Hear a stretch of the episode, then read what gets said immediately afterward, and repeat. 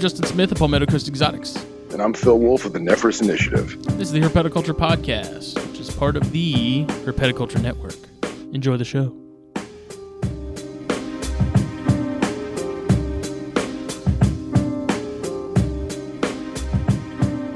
Kicking of the tires and lighting of the fires. Here we are. Episode 127. So, podcasting sort of requires you to sort of be quick on your feet and and pivot Nimble. to change. N- Nimble. I prefer the term This- nimble. This was not planned to be a live show, but due to Phil not knowing what day of the week it was, um, and he thought it was a different show, here we are. But it's all good because, like I said, as podcasters, you have to you have to be quick on the draw. You got to be a changeling, a shapeshifter. Yes. So we have Yes. shape shifted, and now it is a live show. Uh, we are waiting on Cody. He will be here shortly. Um, if anybody knows Cody, you know that he's probably running around like a chicken with his head cut off, doing a million things at once in preparation for for this. Um, Yeah. sounds like it'll just be audio for him. You won't see him on video just because of how sort of shoddy their internet is. Um, but that being said, this is episode 127 of the Herpetoculture Podcast, which is brought to you by Steve Snaketuary and his Venom Hot Sauces, as well as MP Cages and Exotics.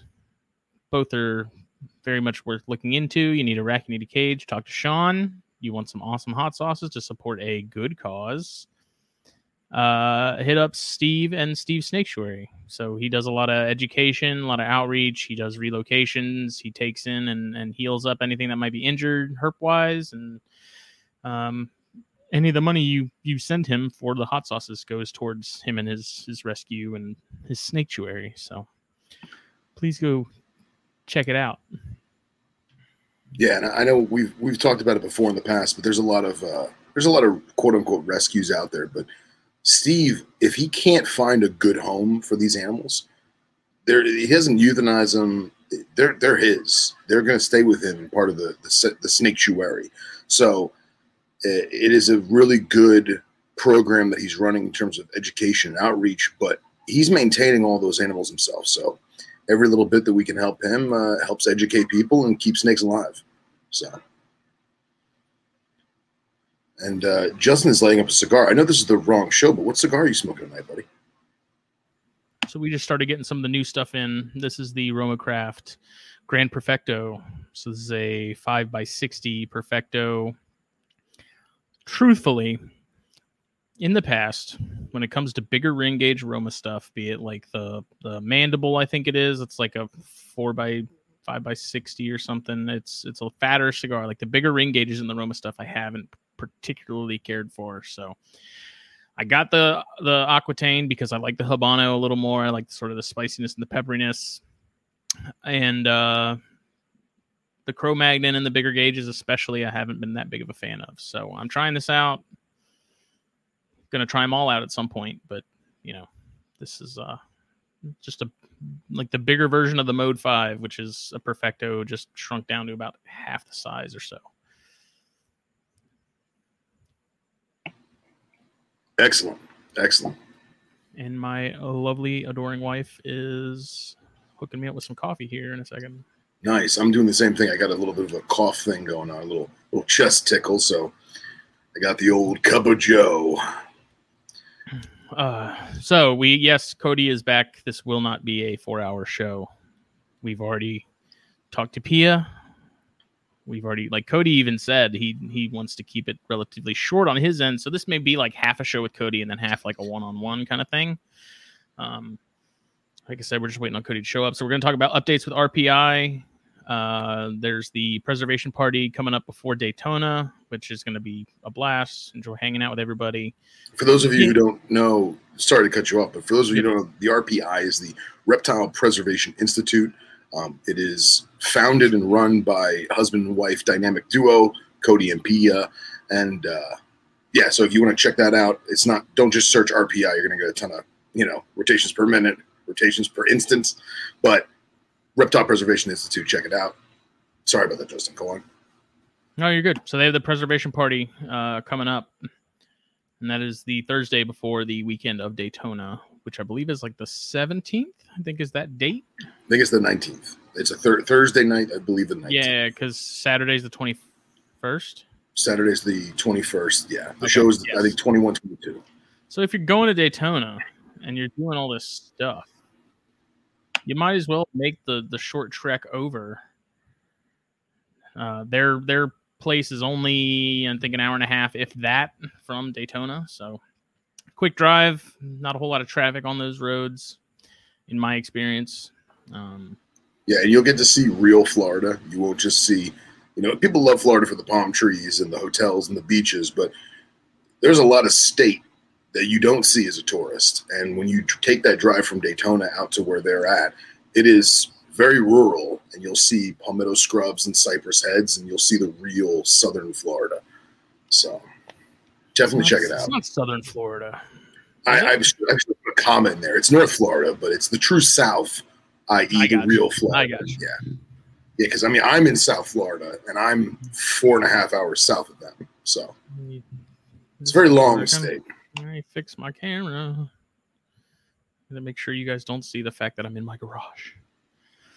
Yeah, we were actually uh, uh, we were talking earlier about you know how you know we love P and Cody, but you know Cody is gets to be a little long winded at times. God bless him. And uh, I was just thinking like, there's no reason why we can't have an informative Cody episode, but I feel like we should do almost like what some of the other shows have done and do like a two parter. You know what I mean? hmm I think that might be a, a bit of an easier listen. So for the future, Plenty of tangents when we have Cody Yes. around. plenty copious amounts of tangents. Yes. Did you end up getting anything from Chris? I did not. I think I'm the only one in the group who didn't. I think you're one of the only people in like the country that didn't, because everyone and But- their mom got something from Chris Painshab at Badlands or Peticulture. Yeah, yeah. Selfless plug. The uh, Chris is amazing, and I don't know if it was like his conscience in his mind saying, "I didn't send anything to Phil," but he messaged me the day he was shipping everything out. And he goes, "Ooh, ooh, look, my friend's getting out of his pyromelana. Do you want me to hit him up for you?" And I recently just acquired a, a handful of snakes, to say the least. So I will not be diving on those king snakes. And then he told me he's like, "Oh, my uh, my pyros that he gave to his friend, that that guy is probably getting out of his as well." And I may be looking at acquiring those, but again, I bit off a lot. Of, I have a lot of chewing to do as of recent, so we'll leave it alone and see what happens in the near future. So yes, he did not forget about me.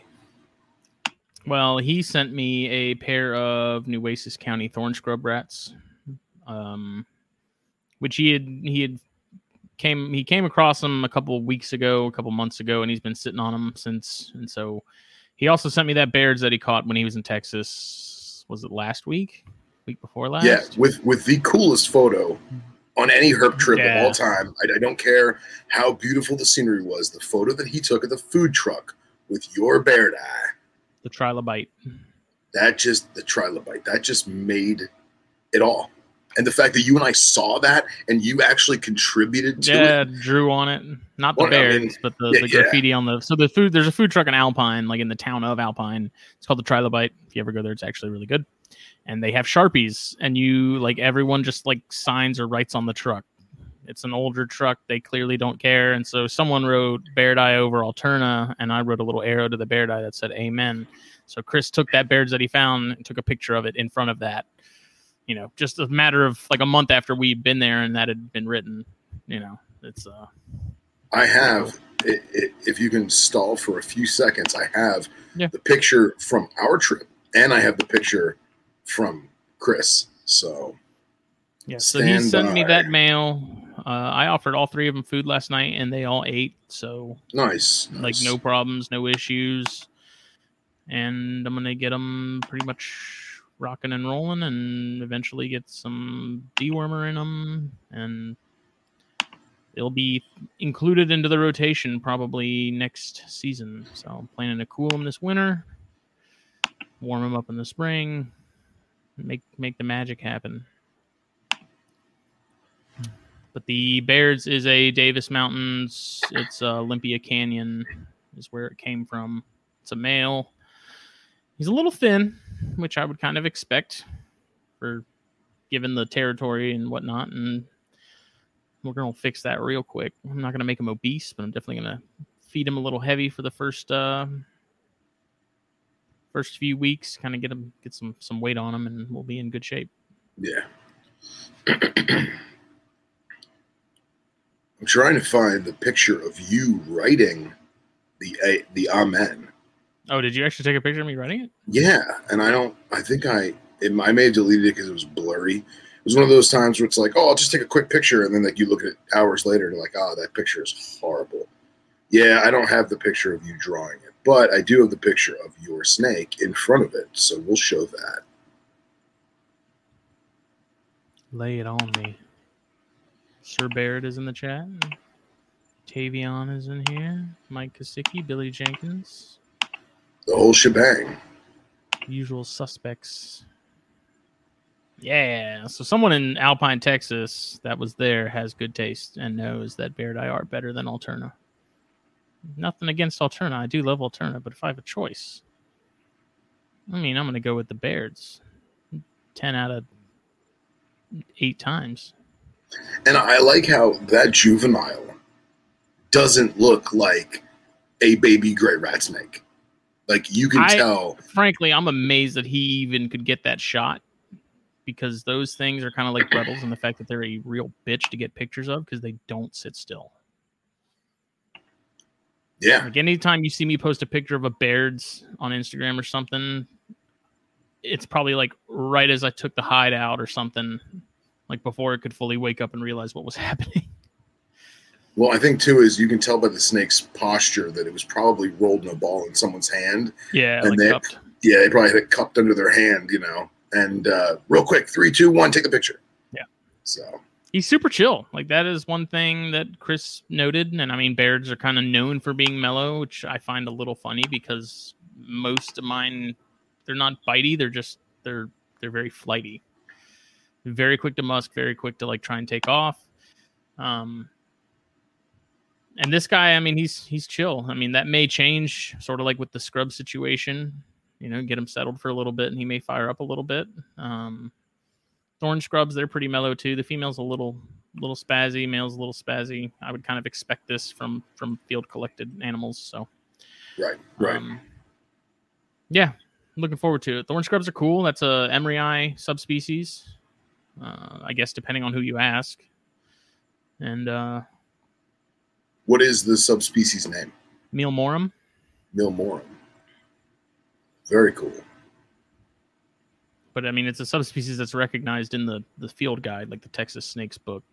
Nice. you know, so I don't know. I, I thought they were cool.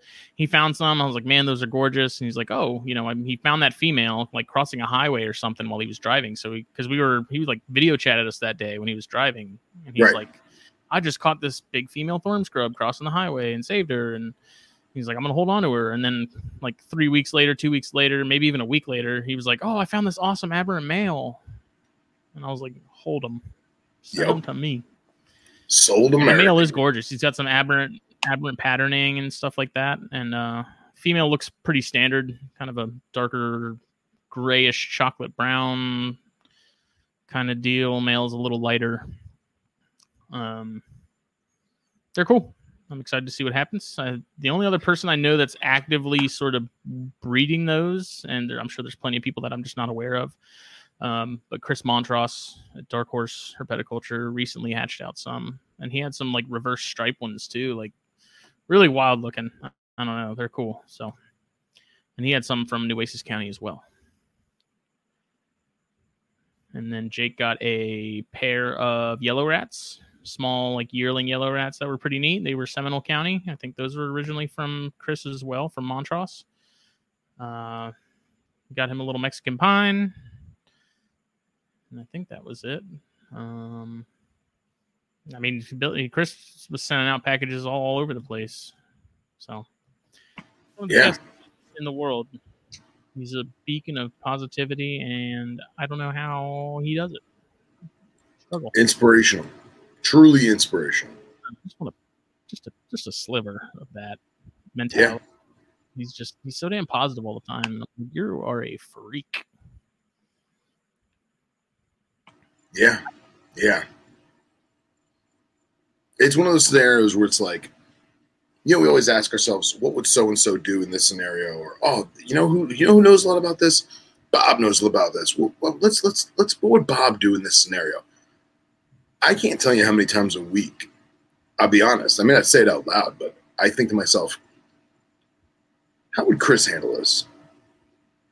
You know, with a know. smile on his face, whatever the answer is. Well, I mean, I just think about it like, you know, a, uh, a worldly educated fellow has his own business, a family man, you know, and a very prominent herpetoculturist. So it's the it's, he's the full package, And he Yeah. likes cigars. He's a cigar and, he, guy. and, he- and he's a cigar guy, right? But Just that, need to get him to Daytona and we're set. yeah, exactly, exactly. So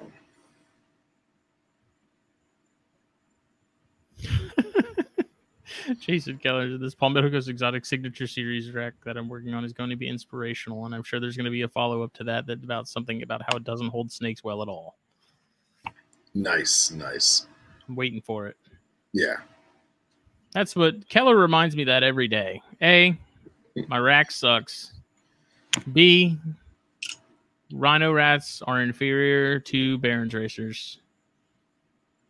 And that's it. wait, wait. Say that again.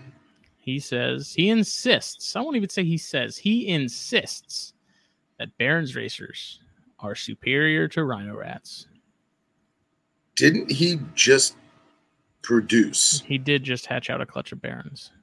Okay. He's Just- selling them for five dollars a piece. So if anybody wants Barons racers, please contact Jason Keller because he has a whole clutch of them and he's selling them for next to nothing. Said he wasn't holding anything back. He was buy three get three free. That's amazing. That's amazing.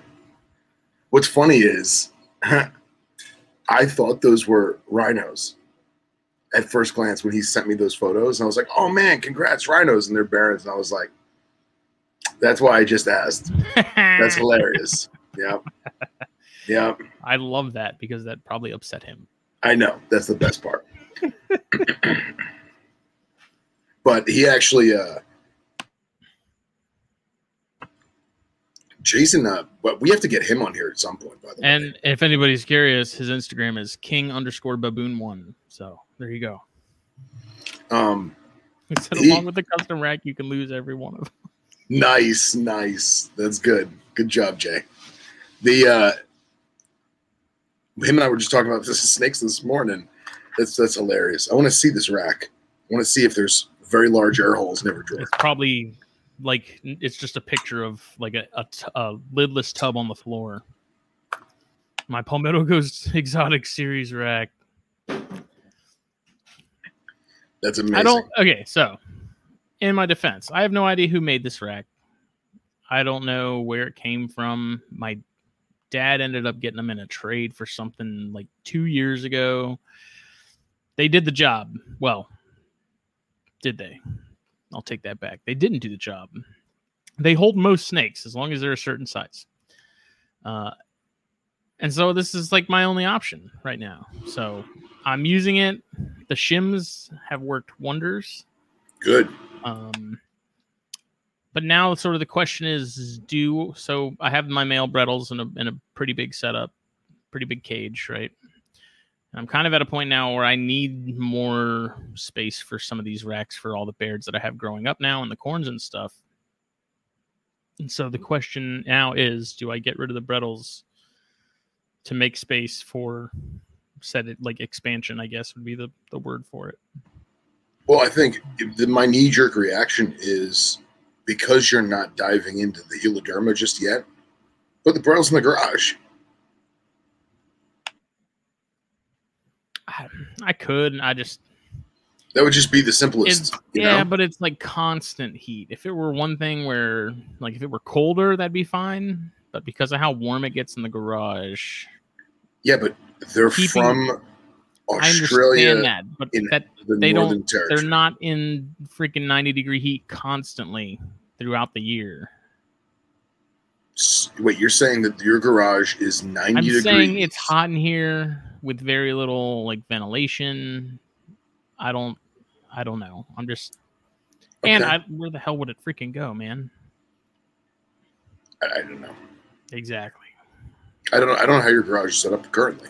I remember what it was. It's That was almost I a year I feel ago. like we clean it once a month, like get everything organized, and then within a week, it's back to being just chaos. So, but I don't know. I do. So the guy that I got him from originally lives like an hour from me down in Savannah or outside of Savannah, um, and he had talked about borrowing him to pair with his female. And I may just have him take both and hold on like he can breed them and do whatever and then maybe i'll you know by that time maybe i'll have more space to get back into them and i can either like get a pair of babies or something. I don't it's so hard man because i i love those snakes. Like the female's the first Bredls i ever got and i love her and the male's just the coolest coolest snake in the room you know because he's such a so chill. Yeah, I say you uh but i could Set fit set a 'em up in the lot in that spot. Or put him in Ellie's room. Give Ellie a little responsibility. You understand, I have a, a wife that has to sign off on all of these things. Yeah, bring it up Get a her. shed in the backyard. I've thought we've, uh, that's, believe me, I've thought about it. I've thought about converting the garage. That gets shot down. The shed thing, we might as well convert the garage because it's probably a little cheaper. Um, and I think pretty much the conclusion is now just going to wait a little while. And then at some point, we'll, when we- buy our next house, it'll just be a bigger house. So. Yeah. It's funny. She thought when when I got that stuff from Chris, she thought I got those pygmies, and so she came in last night. She's like, "Did you get those rattlesnakes?" I was like, "No, seriously." It's like it's for real. Like I'm not that dumb. I'm not not facing your wrath. Nice, nice. You think I'm an idiot? Oh, oh, Then I told her not to answer that. So right. I tried to get her to build herself, get well, not build herself, but get a she shed, and not going for it. It's a no-win situation. Negotiations have broken down.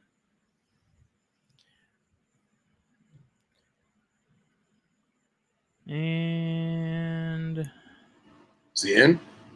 no, not yet. I was checking my phone to see if there's any messages. Oh, okay. Are you? Yeah. I mean, are you? Are you at liberty to talk about the stuff you got? Yeah, absolutely. I was I was actually holding that for snakes and stogies, but if we're Oh. doing some one-on-one stuff right now, I mean we're live. I might as well talk about it. The um, Well, we can talk about it now, and then Monday we can have pictures like show and tell. yeah, yeah. So uh, my good friend Marcus and I, Marcus from M and J Ecological, uh, you know, we've done a lot of sharing of species in the past. I buy him stuff, he buys me stuff. Hey, hold on to these. Hey, you hold on to those, and we never really had any like definitive projects, you know. and uh, he had mentioned that he wanted to. He's building a new venomous room in his garage, like actually in his garage. So it'll be a self-contained room in the garage with its own uh, air conditioning system, its own electricity, ventilation, all that. And he wants to basically make a lab. Um, no, we're not going to be doing any milking or anything like that. Just lab quality equipment. Um, he has his own uh, microscope for doing Hyper levels of that. awesome. Yeah, hyper, hy- hyper level, hyper, hyper levels of awesome. Hyper levels. No, hyper levels Hyper. of awesome. So, um, and it wouldn't shock me if you know Scott's room was you know some uh, inspiration from Marcus. I'm sure. So, you know, he had acquired a, a several different species of viper recently, and uh, he's like, "Hey, man, if underground gets in something that you like, let's let's let's go in. Let's let's buy a lot of them." And I said, "You know what?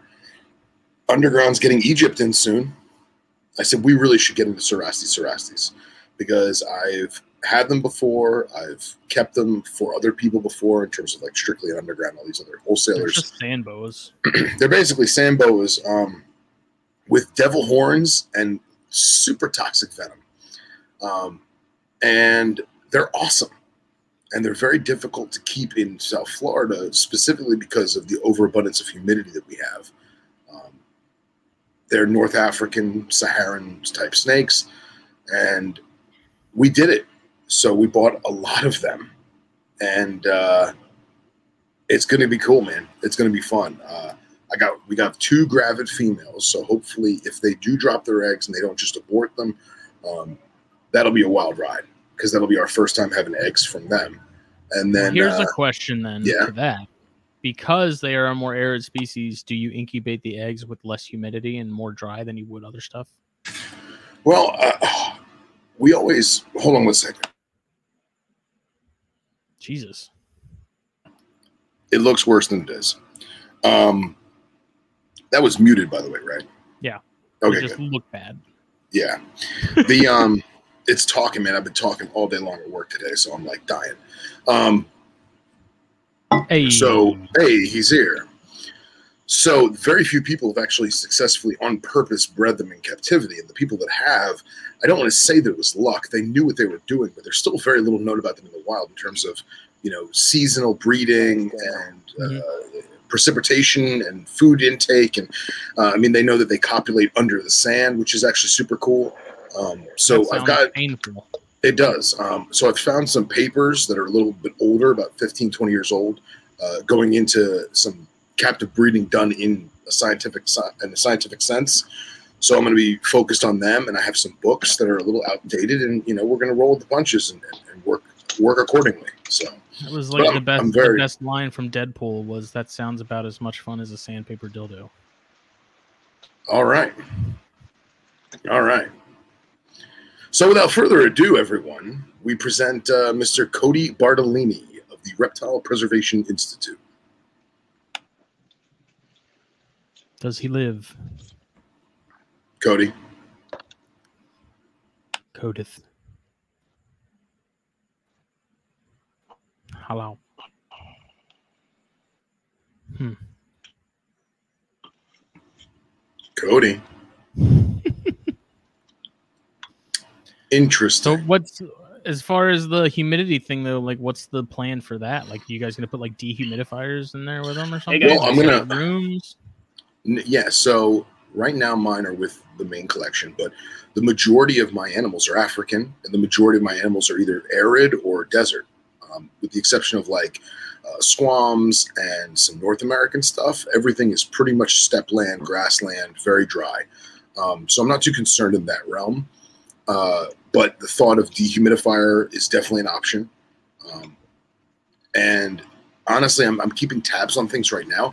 I don't think it's going to be too much of a problem because the, my room typically has about 30, 32% ambient humidity. And it's funny is the minute we got them home, they all started either going into blue or shedding. So it was almost like, wow, we got a little Huh. humidity. Let's let's take that opportunity it's to, to, to- to slow the skin. And uh, I'm wondering if that will be low enough to basically not have to replicate replicate the micro the microclimate. They're Because as kind mu- of they're almost like the montane stuff, and that like not Right. giving them something Perception's makes them semi difficult. I don't know. Right. You know what Right. I mean? Like I would love to keep a lot of the bamboo rat snakes and stuff, but I'm gonna try I have use nowhere in my house where it would be cold, cold enough. Yeah. know? Yeah. So it would be hard for me to keep them in that like low 70s sort of range Right. without keeping them somewhere where the cat can have access to them and, you know, Katie not get upset at me. So I get it. And uh, the majority of the animals that we have, they're going to be in Cambro style rack with complete back heat. Like the whole wall is heat tape. so I'm not too concerned with getting the temperature up appropriately. I'm more concerned with keeping the temperature past sunset and then having an appropriate night drop. Because I was speaking with Nipper about this because Nipper's obviously traversed the Middle East more than anyone else I know. And he was telling me that in most parts of, say, the Negev and the Sinai and, you know, the deserts uh, uh, west of Cairo, west of, you know, the Nile, mm-hmm. it drops real quick. I mean, massive 50 temperature swings. yeah, 15 Yeah. degrees Celsius drop, 15 degrees in, in centigrade drop every night. But, excuse me, but I've been watching the weather from like Cairo and from Luxor, and it's still 100 degrees up until about midnight. So I don't know if it's just because of the time of the year, Just like Texas. or it's exactly just like that, or if it's because it's summer for them still. I, I don't Right. know. So we still have a lot of temperature bugs to work on, but I made a decision that I'm going to sacrifice a three foot display vision because I have I have a good amount of them, uh, and I'm going to do it up like ancient Egypt, like put hieroglyphics on the walls and you know do a lot of stone and rock and stuff. And uh, oh yeah, and Nipper was giving me some ideas, and I think that's going to be the harder thing to keep because the rack system will have the panel and it will maintain the temperature for longer. But I know that vision cage has no insulation at all. It's just going to vent everything out mm-hmm. and it's mm-hmm. not going to hold heat. So I think I may do halogens on the back and then actually put heat pads on the walls of the, on the plastic where it adheres to the sides. Just put and, it in the oven. And then make basically make a, a radiant heat panel on either side of the enclosure. So, and then I'm also gonna have foam in there that'll be like the. Well, what if walls. that's what I was getting? Like, what if you just bought some insulate, like panel foam insulation, and attach that to the sides? Well, that's the, that's the goal. So I'm gonna get um. There's this super dense foam that uh, is used for like modeling and stuff, and I'm basically gonna measure out the walls, cut it to fit, and then I'm gonna do some arts and crafts with some hieroglyphics. Oh, about, like doing it in the foam. I got in yeah, in like carving it into the foam, and then you know doing a grout or, or a, a textured paint or whatever it may be, and kind of go from there. So, but that's gonna be that's just that's the fun aspect. I got to get them established first, get them eating, get them pooping, get them shedding. So gonna be a long road ahead, but it's gonna be fun. I'm excited. So I like it yeah, and we'll save pictures and video for Monday. And uh, but yeah, but uh, Cody's here, and yeah, I think out, he's out how to mute it. Trying to working out some some connection stuff to make sure his audio quality is the best possible. Uh, Johnny asked, "Have you guys tried incubation method where you put the eggs on egg crate, uh, like the plastic egg crate light diffuser, uh, on top of flooded HatchRite? If so, how were your experiences? That's actually how I did the Cyanea, both clutches, the Bairds, the corns, kind of. So I did the. Uh, it's not the hatch right, I don't think, but it's that APS at Aquatic Plant Swallow I was talking about. That flooded, not. I wouldn't say necessarily flooded, but definitely high, super saturated to where there is some like standing water, you know, in the little half inch of, of substrate there is with the egg crate on top and then eggs on top of that with a clump of spag on one end, which seems to help sort of regulate humidity pretty well and sort of keep it keep it up. Um, and it worked great. That's sort of the method that Chris, uh, I think Lugvert is how you would pronounce his name. He's over in Europe, and he, when I asked about incubating cyanea, that was how he did it. So I just took that same method and ran with it, and it worked fine for the corns. It worked great for the Bairds. Uh, I like it because the box is is very humid itself, but the eggs themselves are dry, which is exactly sort of what you're shooting for. Um, with the corns, I did a little different where I did that same setup, but I took I made like a bed of spag on top of that light diffuser and just laid them in that. And some of those eggs got I don't know, that was kind of a rough clutch to begin with, but um it worked. I mean, they hatched and whatever. I probably wouldn't do it again, but just do the sort of the traditional way like I did with the other clutches. Uh, I did try the so I did the over water thing with my first Chondro clutch, and because of the tub I was using, which did not have a good seal, I had really big issues with hydration and keeping those eggs just like plump.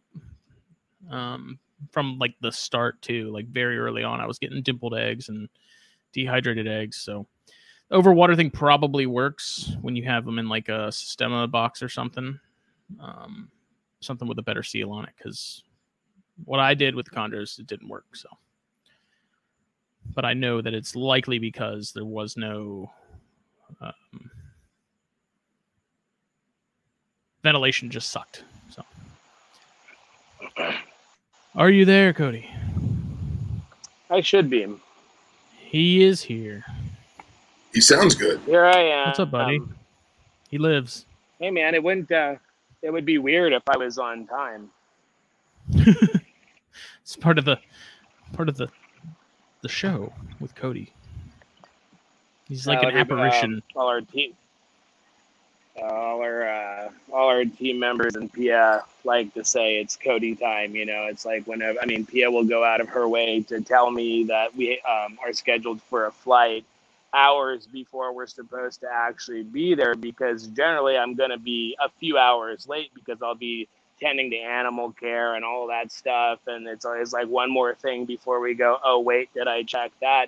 And we have missed a, a couple flights because of this you know? So it's i mean it's a real thing and it's a real problem but uh, you know i'm aware of it and that's uh, that's important. And um, when you're when you're growing when we're growing it's kind of like um, you know you're all in for a while until um, until you get uh, team members and stuff that are going to be able to wear all the hats that we're wearing right now you know, we wear a lot of hats, so it's um, you know just we're always on the go, always doing stuff, and it's like a, you know, I don't not get back to people intentionally. It's uh, it's I mean we are on the go all the time, and you know here here we are. What time is it? It's it's nine forty, and right after we hop off the phone with you guys, we have to catch a big male alligator and move him into another enclosure because he's having some beef with a uh, another big male alligator, and well, that's just the kind of stuff that we have to do sometimes. It's like dogs, so. man. Just hop in there and pull them off each other. Yeah, I mean, you can. It's a little different.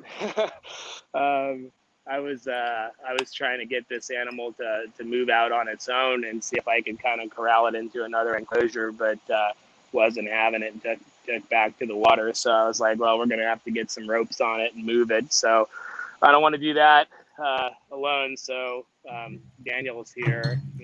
Daniel Lopez is one of our uh, team members who um, is here all the time. And when, as, when the second that we need Daniel, he is uh, he's on his way to, uh, to save the day. In this case, it was bringing more uh, uh, wire panel fencing to make an emergency holding enclosure for this alligator until we get its primary enclosure done. And um, you know, Daniel went out, got the wire, and uh, hitched it up on the old trailer. Just got here and is sitting there waiting, watching the alligator uh, wait, waiting for me to hop off here, and uh, and then we're gonna we're gonna catch this animal up and, and move it into the new enclosure after we after we uh, fence it up and everything. So it's uh, you know it's it's it's nice to have help, dedicated help, but um, yeah. So let's talk about some stuff, guys.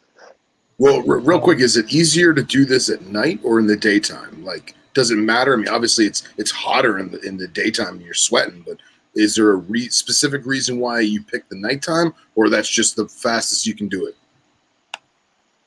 Um, we so um, I uh, I needed uh, uh, extra hands to to work this animal. This is a ten foot um, male alligator, and um, uh, Pia just got back and uh, called Daniel in to, to do this because um, we we have two about about ten foot alligators that we got from FWC nuisance alligator trappers that um, ironically Derek uh, Dykstra uh, put us in touch with and who had taken the Rattlesnake Conservancy handling courses and is also a, a nuisance uh, alligator trapper.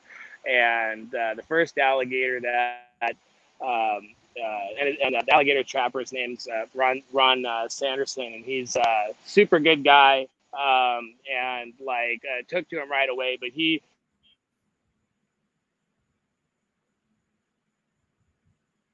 Raggy. Good old HughesNet. Yeah, that's kind of cool. Derek, Derek put us in touch with each other, and you know, he says that he tried. You know, if there's a facility.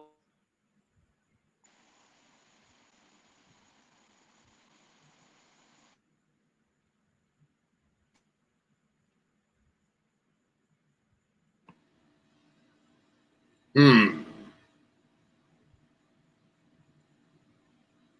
Cody. Cody. Womp. Dun, dum, dum. Womp, womp, womp. It's the only downside to where they live.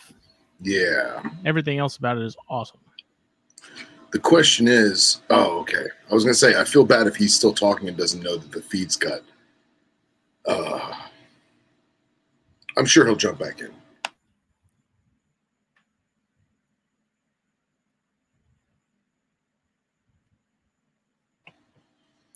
Well, that sounds uh, Jeopardy Like a- plays in the background. yeah, right. That that sounds like a riveting evening, to say the least. It's never a dull moment at the Bartolini compound. Do you have to call it a compound? I just, just it's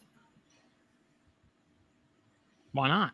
Yeah, I mean, I, I guess Not like is- a cult or anything. No, I mean, I don't know. I think compound. I think it has like a, like a f- like a wall around it, like a fort, you know, which they do not have.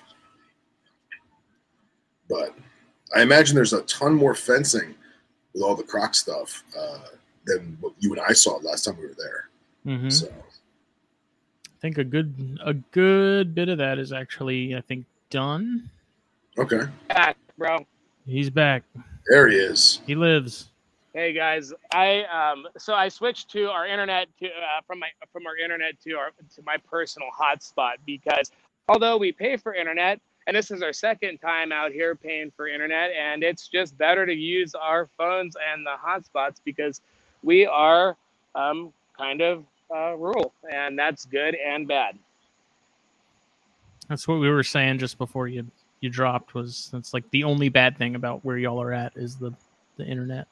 It re- it really is true, and um, you know, it's um, it's a blessing and a curse. But anyway, yeah. So so basically, th- these the the alligator that the first alligator that we got from Ron um, was a, a beautiful animal that actually came from UF campus, University of Florida. So it, it's uh it's a true Florida gator and uh, we he thought that was super cool. We thought that was cool, and it has a interesting history behind him as, as well. Um, the uh, one of the females this alligator was hanging out with um, uh, actually came up while um, some folks were having a picnic on the bank and started eating uh, their lunch. Like like they got video of it and posted it and it was like the girl's birthday and they're like happy birthday and like this alligator just like doesn't even care just came up just started eating their sandwich or whatever it was and uh, the alligator that we got um, who who we affectionately call al um, for he was found on lake alice and also there's some university of florida um, yeah, history with with with uh, albert uh, albert and alberta and for all the UF folks that um, you know know about that stuff, they'll know. I'm I'm from Las Vegas, so I just know what was regurgitated to me. So like that that's about the extent of my knowledge there. But I know your Gainesville people are gonna love that.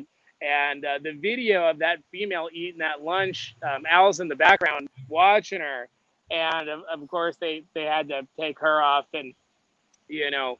Uh, dispose of her, uh, which was unfortunate. Ron said that they would have uh, placed that animal with us. They would have have known earlier. But when they caught Al, um, he was uh, they measured him at nine feet seven inches, and he's just a really good looking alligator. And uh, so they wanted to do something with him. So uh, he called Ron called Derek, having taken the rattlesnake conservancy course. Derek put him in touch with us, and he actually drove Al to the facility and let us look at them, and then we unloaded them together and um, put them in the display. And I, I've got we got all of that footage. It was actually just Ron Pia and I getting him off the truck and, and putting him in his temporary enclosure um, as we build him a, a larger one that has a natural pond. And um, I just have to edit that and put it on our Patreon. But uh, it was pretty cool. But right after that, Ron and uh, one of his other guys um, got another call for another almost 10 foot alligator that was um, found in uh, um, uh, Levy County or Levi County, as, as some uh, pronounce it. And uh, it was under somebody's uh, Toyota Tundra, and it was a, it was another good looking alligator. So Ron got it, and they're like, "Can can you take another alligator?" And we're like, "Well, we're almost finished with the primary enclosure, so we like we let's let's take him and see if if him and Al will get along temporarily as they're two big male alligators. So believe me when I say I know that they may not get along, but in a lot of instances, you know, um, when animals are placed together, nothing happens. You know, especially with the crocodilian. Sometimes you put them in together and they want to kill each other for whatever reason. Sometimes you put them together and they're completely fine. And uh, so we thought we could put them in uh, together temporarily until we moved them to a bigger enclosure. And we put uh, the animal that we are ca- now calling Tundra because he was under a Toyota Tundra. You know how we pick our names, pretty, uh, you know, pretty basic. But um, yeah, actually, Pia came up with with both Al and uh, and Tundra. You know, kind of putting the situation that the animal was found in into the name because the story is cool and it brings up the story when we're talking to folks about these animals.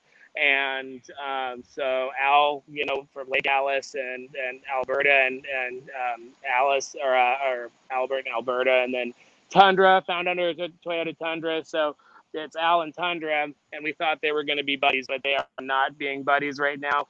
And we don't want to leave Tundra in there with Al uh, overnight because Al is Al is also blind in one eye, um, and he's got um, teeth marks from oh, old old scarred injuries from clearly not being friendly with other alligators. So, um, you know, but you never know whose fault it is. You know, it could have been a bigger male biting him, and he was actually the cool guy. But you know, sometimes it's the it's the bullies that are the most beat up because they're asking for it, and sometimes mm-hmm. they get mm-hmm. their ass their ass handed to them. Um, so and and and that Tundra's actually a little bit bigger than Al too. So we thought you know he might have been the problem, but it was the other way around. And uh, so we don't want them to hurt each other too bad. They could they could take they could take some bites from each other because alligators are kind of meant to get bit by each other. I mean, you see Wow, that, I mean that the alligator that was eating those those folks lunch were uh, you know was missing an arm and we were talking to these guys and, and they catch you know they grab alligators all the time that have you know, club tails, missing legs. Uh, one of the trappers was telling us there was a female that he he caught that had no front legs and was uh, completely healed over and was uh, wow. you know uh, robust and healthy. And uh, he he showed us a picture of an animal that that they caught that had almost no top jaw but was completely healed over and the animal's body weight was good. So you could just see how resilient these animals yeah, are. No even even in the worst scenarios. And so he he's got to, he came to us with some some bumps and bruises because he was wandering around on somebody's property and couldn't find a body of water. That's why he was under the tundra. And he was, you know, tr- going under fences and climbing over stuff and, you know, whipping around when they were trying to pull him out from out from under the truck. So he kind of was banged up already, and and poor guy's now getting, you know, it handed to him by Al. So so we're gonna move him over and uh, not not keep them together. But sometimes you know, sometimes it's totally fine too. I mean, at the alligator farm, yeah, in the main lagoon, when you walk in there, there's about 40 alligators at any given time, a bunch of big males and a bunch of females. But um, you know, you have 40 animals in an enclosure. It's it, it's a it's kind of a technique called crowding, for lack of a better word. You you you if you only have a couple males in there and a couple females, they're going to be a lot meaner to each other because they're they're protecting more area and they're a little bit more territorial. You put a bunch of males and a bunch of females, and they're kind of you know laying all over the bank like seals. You know, there's not they're just okay with each other. Sometimes they mm-hmm. nip at one another.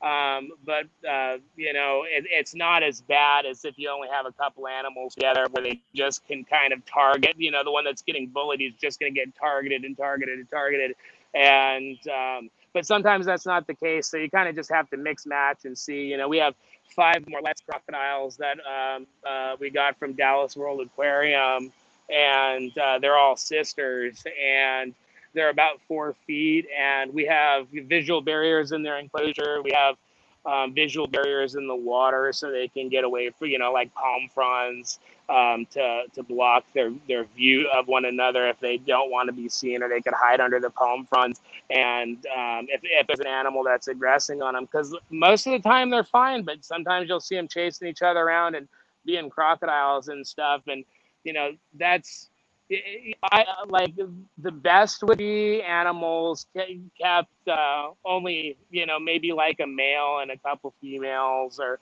or like uh, you know where they all kind of know each other and there's and, and they're a group that gets along and keeps keeps keep that group together you know and yeah. you add more animals you know sometimes animals get targets on their back sometimes they get along and um, you know that crowding technique on a lot of you know you'll see with uh, with like um, you know crocodile farms and stuff there's a lot of crocodiles there and they just kind of hang out you know like i'm sure some of them have their yeah. injuries but you know you you'll see like a lot of perfect crocodiles in those farms you know because they have to kind of have them perfect for the most part so um, but uh, but yeah, it's a it's it's art and a science. But we we're gonna we're gonna pull him and get him out. So anybody that's mm-hmm. listening to this, that's that's coming to the reptile preservation party on uh, uh, August 19th, Thursday, before the Daytona National Reptile Breeders Expo, could come down and check out the rest of the story and see these animals in person for a little shameless plug that I threw in there.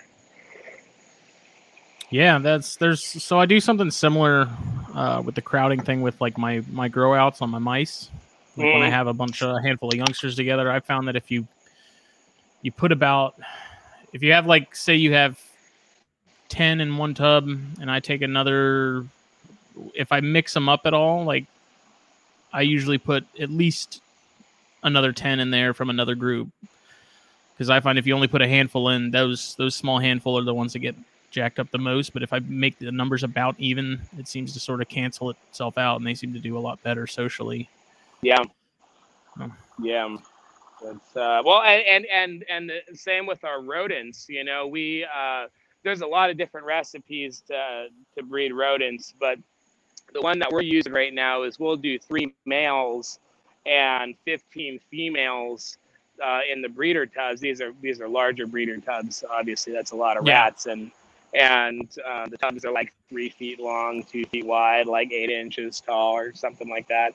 And um, you know, and, and, when it's hotter, sometimes I'll pull pull the female numbers down a little bit, but um, but we have fans going on top of the uh, tubs and whatnot, so it really relieves the air and exhaust fans going and air moving, so it's not too too bad. But um, we'll do three males, but the, the, the trick with that is um, you got to raise those males together from mm. from little little babies. They got to know each other. A whole bin of males, whole bin of males, raise them from from weans all the way to breeders, and they're totally fine with each other. You put three together, and you know, I mean, they might I don't know what actually goes down in there. You know, they might squabble a little bit, but they're totally fine. I never see um, any any bite wounds or anything on the male. Sometimes you do. Sometimes there's a dick in the group, and then you could analyze that as, but but not. But if you if typically what we've seen um, when we raise the, the males together, two to three males um, per tub, the males are totally fine with one another. But let's say one of those, well, one of the three dies, and you you can't grab another mature male and put it with the, that group because those two are going to kick his ass, mm-hmm. and they and they and they are not they are not nice to each other. Uh, in that case, yeah, they are I mean, brutal, man. Yeah, I it, like I was I was really shocked the first time we did that, you know, because like it was when we raised them up. Oh, like these guys seem like they're pretty chill. Like I'll just grab this one, and you know, and it's like no, or or the other two are fine, and the one that goes in is is the the bully, you know, and so. Mm-hmm. If, if one dies and we need to, uh, you know, add a male, we will euthanize the group, eh, or not the group of females, but we'll euthanize the other two males and um, and then we'll put three new ones in rotation and that that know each other or else it's just uh, it's an octagon fight and it's not pretty. Do you notice the females ever ganging up on a new male? Like uh, like throwing themselves at the male or like... no just like like them bullying a, a, a new male. Because i noticed um, like if you have a group together if you introduce a new anything any any new body into that group, they that new body's typically going to be the one that's going to get the most fucked up. Yeah, I think I think maybe if it's really um, I I haven't really seen it to where it was a problem. Like I haven't seen males get bloody while immediately like females start biting at them or anything like that. Usually when we throw new males in there, it's the females running from them. You know, it's mm-hmm. like they're like, oh god, you know, a bunch of bros just walked in the bar and they're just like, get away from me. And uh, you know, so usually that's the case. I've never uh, but not to say that it, it doesn't happen. I know that like some of the older females, um, you know, they may be a little bit more temperamental, so they might be the ones to do it, but the younger mm-hmm. ones don't don't seem so. Yeah, because like the older ones are like over it. They're like, you know, get, you know, they're they're they're over that shit, you know. So they're a little, you know, a young male that doesn't know what he's doing, you know, going after that cougar. He, you know, she's not, you know, she's not in. he ain't ready. So, yeah, yeah, and um, you know, but that, but if you add, and the same goes for females, you know, if we if we pull a, a few females out and put them into birthing tubs, so how we do it, we um, will will breed in the main breeder things, and then when the females are pregnant, we move them into individual birthing tubs. They give birth in the birthing tubs, raise them for a, few, a couple weeks, and then we uh, uh, pair females together in group maternity to to kind of uh, share the workload and and and whatnot, and um, you know uh, raise them more well-roundedly, and mm-hmm. and and it works. Um, but uh, when like you pull some females and put them over to birthing, and you're like, uh, and we'll have uh, holder bins, freedom breeder holders that'll have females that have weaned out their babies and we'll put them in a holder with a fan on it and let them kind of like chill out for a week out of breeding rotation and like you know be nice to them we're nice to our feeders. We uh you know we we don't uh we we do like little enrichment stuff and give them extra extra things and you know uh just kind of like not just breed them into the ground and then it's also it's also good too because then you could um, kind of uh, cycle them at the same time where you can kind of get uh, more consistent, uh, you know, reproduction and stuff, and kind of t- get your timing down a little bit. Like any rodent operation, it's like everybody kind of has their their rhythm of, of the room, if you will, and they've got their own kind of recipe how they like to do it. And you know, some people don't do the individual breeding or the birthing tubs and and whatnot. They'll just do like a 1.3 group those females raise up the rats and and you know to in the in the same tub and they just pull them a, as they want to and move them to another tub or feed them off or whatever so mm-hmm. like a lot of maybe small breeders or keepers will do something like that you know because they don't need to they don't need quantity um, so that's that's one way you can do it if you don't need quantity if you're trying to get more of a, a systematic breeding for larger quantities you know the the individual birthing tubs and being able to know how many babies your females are throwing. And when we when you have to pull them out of rotation and stuff you can kind of keep an eye on it a little bit more efficiently. But right. uh you know it's uh it's uh, it definitely keeps me busy. It's about 75 percent 50 to 75 percent of what what i'm doing mostly but there's all kinds of reptile we've, stuff we've seen that action every time. You'll see it this year every, too. I think every time we're at your place, there's at least yeah. two of you working in there. Like yeah, I, I, mean, I'm I'm I'm definitely the director of the Rat Barn for sure. I'm like I'm I'm in there all the time, and uh, but I do I do enjoy it. It's uh you know not so much in August, but it's uh my favorite times to be in the Rat Barn are October, November, December, yeah. January, February Without in Florida. Doubt uh, and in northern Florida, it's a little bit better because you get a little bit crisper. You know, our property we got mm-hmm. uh, we've got uh, longleaf pine, turkey oak, live oak. Just like it's just kind of it's refreshing Florida, and then you know we're not too far away from trop you know subtropical Florida, and so it's kind of nice up here. Do you notice better litters when it's cooler versus warmer? I don't know. I'm so I'm so sporadic with anything that we're we're we're producing. You know, depending on what it is, and and uh, just haphazard. And we've been so busy with building up uh, stuff that I I haven't really been um, focused. You know, all uh, every all of our breedings I feel like are accidental. You know, like it just happens. But uh, I mean, with your rodents. Oh, oh, oh, yeah. Oh, oh, it's the best. So we're talking rodents. Yeah, I'm like snakes. I don't know. They're all across. Oh, they're all over the place. The Wake up, find a over... whole bunch of lineatus and. Uh, oh, oh, I mean that's how it was. You know, we we got seven bilineatus in uh, in February 2020, and we're like, cool.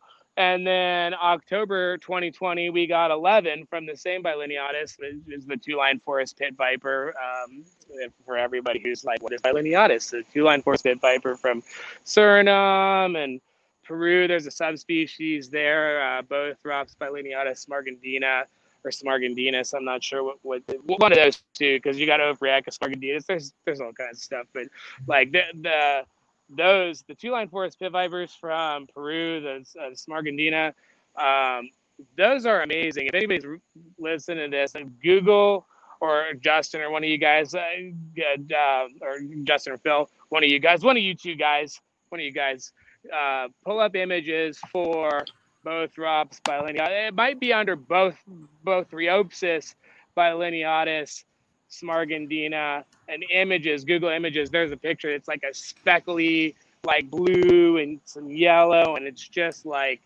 it's insane because the regular bilineatus, uh, which used to be both Bothriopsis bilineata, um, you know, the, from Suriname and uh, Guyana, the traditional looking bilineata but the Smaragdina is like looks like a kaleidoscope. It's a beautiful snake, and I've not seen one in collections in the U.S. or Europe. I haven't really. I, I maybe somebody's posted them somewhere, but I was actually pretty shocked for such a beautiful snake. How many other beautiful snakes have managed to find their way around the world, but this one, you know, hasn't so much because you know, I don't know if it's something with Peru and, and importation or collection or mm-hmm. whatnot. And, and it was just one of those things that was like so much red tape that it couldn't come over kind of thing. I don't know, but it's awesome snake for sure. But yeah, anyway, yeah, the October 11 babies of the, you know, I'm going to go by Bothriopsis bilineata because – I don't necessarily agree with the taxonomy change to Bothrops because, mm-hmm. like I probably said on the last few shows, because I'm still fired up about it. It doesn't is, make any sense. Yeah, Bothrops are lar- lar- well, you know, some of them could be a little bit smaller, but we'll just say larger terrestrial lance heads without a prehensile tail, where Bothriopsis are laterally compressed, uh, prehensile tailed, arboreal, very slender, like uh, Taeniata, Bothriopsis Taeniata, or now Bothrops Taeniatus, is you know that that animal's got a body type like a Cook's tree boa. You know, like that's not. Yeah, they are very, very uh Corallus esque. They're ropey. They're ropey. They might be like four four feet long, and they're just like ropey. Mm-hmm. You know, and uh you know, a big old Terciopelo, Bothrops asper, Bothrops moojeni, the Brazilian lancehead. That's a that's a chunky lancehead. That's a Bothrops, you know. uh, Terciopelo is a Bothrops. Uh, uh, two two line forest pit viper. I don't know if I, you know, I mean, t- taxonomically speaking, it is Bothrops. We got to say that now, you know, just like everybody says Chondro, and they're like it's Morelia now, but you're just like, yeah, but Chondro sounds better. Just like who, who even cares about what it really is? Like, we're just gonna, mm-hmm. I'll call it that no matter what, and everybody just knows what you're talking about still because you're like, yeah, it's a chondro. Like, I, yeah, okay, t- taxonomically speaking, it's Morelia now, but hey, in a little while, it might not be Morelia anymore. They might decide, hey, we're gonna just like shift gears over here, like Boelens and and you know and amethystines, rhino rats stuff. Yeah. Why are rhino rats going them around? Should we? Should we? uh Should we? Should we talk about what's going on here before everybody? Yeah, man. Gets, gets bored and, and tunes out. I I don't. I'm not so much like I'm just saying that because I know that I have to. You know, it's like I got the gun to my head here by P, by, by by Pia and Nick Gordon and all all those guys. Like, if I if I don't say some stuff and I go two hours talking about rats and and and and and Big Al and Tundra, I'm gonna get in trouble. So I should talk about what's going on here in August a little bit. Do you do you have a lineup of questions, Jess, or some some already pre stuff that you want to say before I start yapping? Uh, no. I mean, just I, it's. I think I need to look at what episode it was we had you and Pia on the first time because it's been a hot minute. It has been a hot minute. So I know a lot's changed. I know you guys have have done a lot since. Um, so I guess within the last year or so, what's what's been going on? Yeah, I mean, God, it's so high pace around here, and, um, and yeah, things are just constantly progressing, and it's like, well, I, I think. I think the was the last time that we were on for 2019 Carpet Fest. I think the- so. I'm yeah. I'm I'm looking through the archives right now. Yeah, because 2000, which Carpet Fest was it that was actually in 2020? the February of 2020. That was the last a- one we got to enjoy. Yeah, Was it? Yeah. I thought 2019 was it. No, we Wait, got one it- in we we got no, we got one in 2020, and the COVID thing happened like right, Right. around March. Yeah, like we, we yeah. got February. That's We were right before you know it went mainstream. I'm sure it was going on for a minute, right? Because then by by the by March it was mainstream, and everybody was you know losing their minds and stuff. Rightfully so, but you know. yeah. But yeah, so it's been a minute. Um, there's a lot to catch up on, but for anybody that's just tuning in that may may not know Good lord, who I am, maybe a lot. lot of people do, maybe they don't. But uh, you know. It doesn't end. Yeah, it doesn't end. There's I'm, I'm pretty verbose. I, I talk a lot. I get off topic. I you know. No, I'm I- talking about the list. Like I'm scrolling and scrolling and scrolling and scrolling and still haven't hit it yet. Nice. Yeah, no, you you but you guys are consistent, man. I will I will I will tip my hat to the consistency there, you know, and, and Eric Burke and Owen McIntyre at, at Mhm. NPR, you know, shameless plug on those guys. Um, you know, the consistency just showing up every time, you know, because you know the that there's times where I'm sure all of you guys are like, I don't want to do that. I'm not feeling to do it. Like, you know, but you just you press on and, and you do it and um, you know, showing up and you know, giving giving good uh, information and bringing people on that that could give good information and something for for us uh, average Joes that are that are cleaning rats in the rat barn all day long to listen to, you know, for for 12 hours a day. Just go back in those archives and stuff.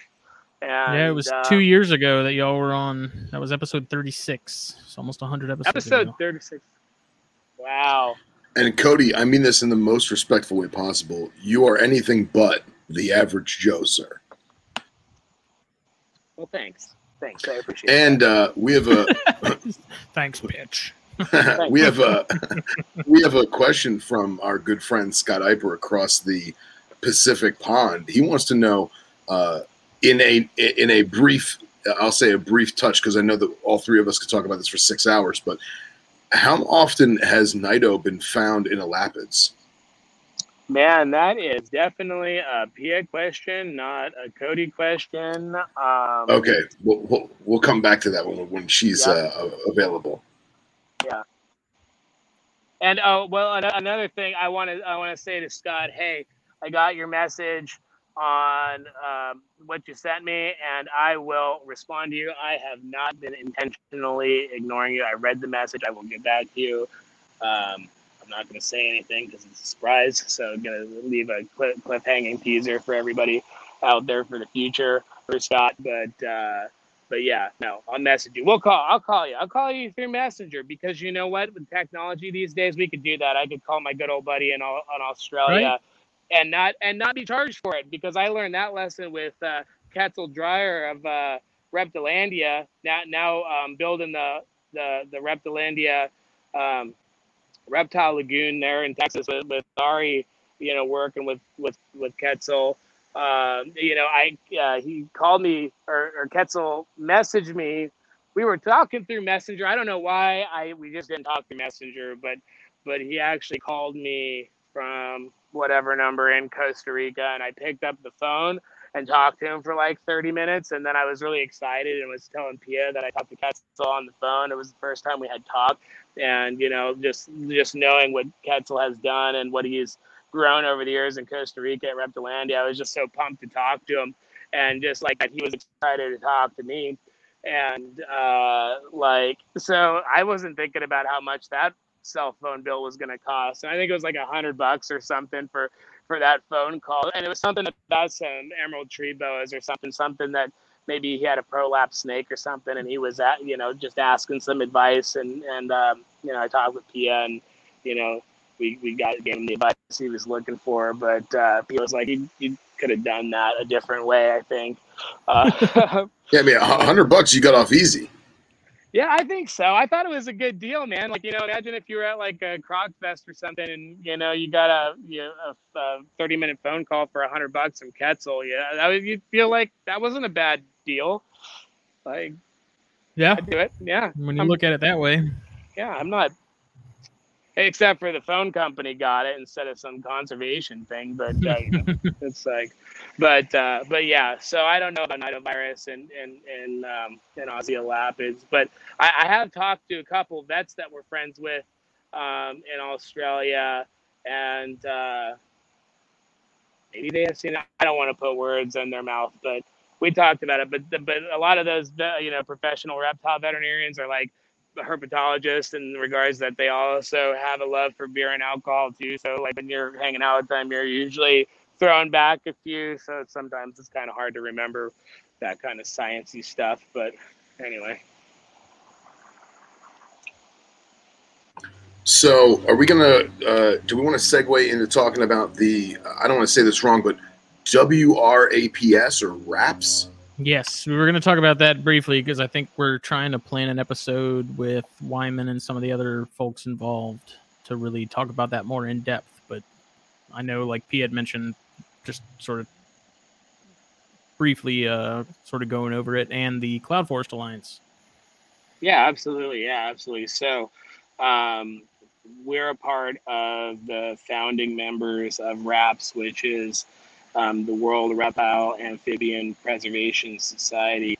Um, and it's kind of an invisible arc model of um, a group of professionals of all kinds getting together and kind of uh, working collectively with different species, making you know making sure uh, like if there's a particular species somebody's really good with working with, like for for example, we work with some cloud forests, palm vipers, and um, you know, there's only so many facilities working with that, and it kind of takes a special like skill set and husbandry uh, regimen to keep those animals long term successfully. So these are animals that we work with and really really enjoy. So that's kind of you know something where we can keep good genetic um, you know records of what we've got keep animals going um, share them with other facilities and people um, that are working with those exact same animals and diversifying bloodlines and kind of doing it how uh, AZA zoos do with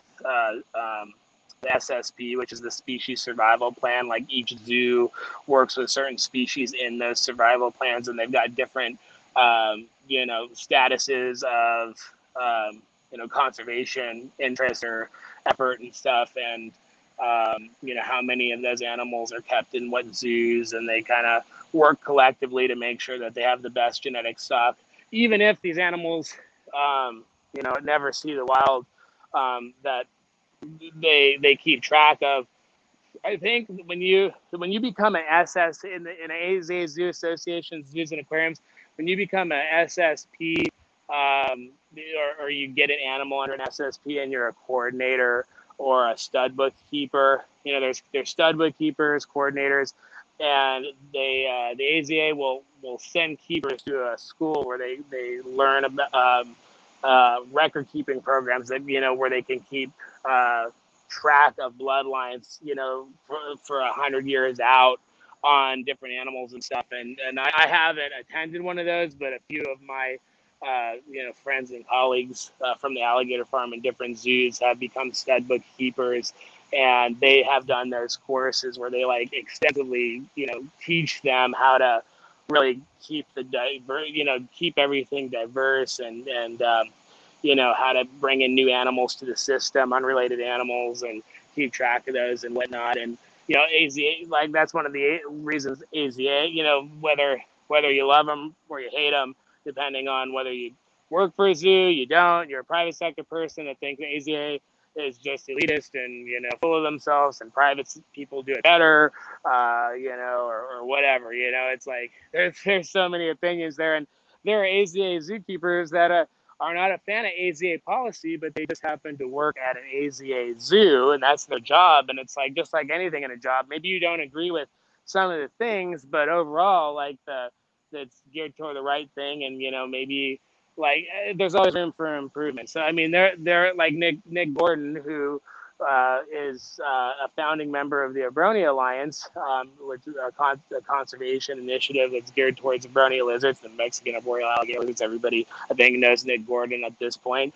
Uh, you know, but his professional day job is he works at Toledo Zoo and he's one of the lead keepers there and he does. You know, I mean, he's a he's a professional AZA zookeeper. He's one of the best zookeepers that I've met. I've never even seen him in his environment. We've still got to go up to Toledo and, and check out his everything he's doing, but you know, Nick has come down a few times. We've we've we've gone up there, you know, and and and Forrest, uh, you know, my my I think everybody knows who Forrest Fanning is at this point, and Forrest uh, and Nick uh, built the relationship, and um, and uh, Forrest put uh, Nick and, and and I in touch. We had uh, shared phone calls over the phone, um, you know, uh, and then uh, after Forrest passed, when we went up uh, with Desiree and Steven, um, you know, we that's when we met Nick in person for the first time and really hit it off, you know, because he's got the, you know, he's got he's got both. He's got the private sector interest and he's got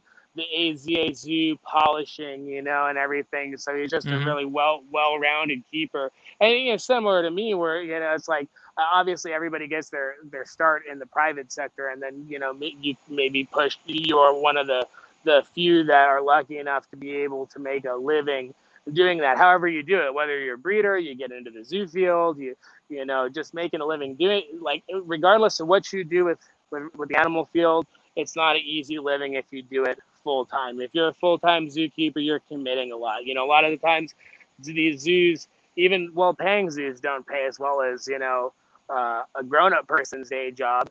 And so you're like you're sacrificing a you know generally a pretty good live you know or a, a lot of potential income in another career to work professionally in a zoo or something, even as a you know curator or director in some of these zoos, they're they're not making as you know as much as a director in some big wig corporation or something. You know, like it's still a pretty modest living, but they love what they do, so that's the trade off.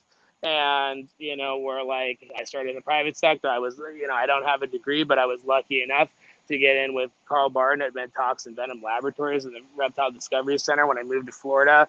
And, uh, you know, pretty much in 2009, just kind of got my foot in professionally uh, with, uh, with Carl and then which led to the uh, me getting uh, hired on at St. Augustine Alligator Farm and spent five years there and just like some of the best times and experience of my life working every species of crocodilian and uh, just being around like the top crocodilian professionals in the world, like uh, Dr. Kent Vliet and Matt Shirley, who has uh, separated out the, the Nile crocs into Eastern Nile crocs and Western Nile crocs, and working on separating out the.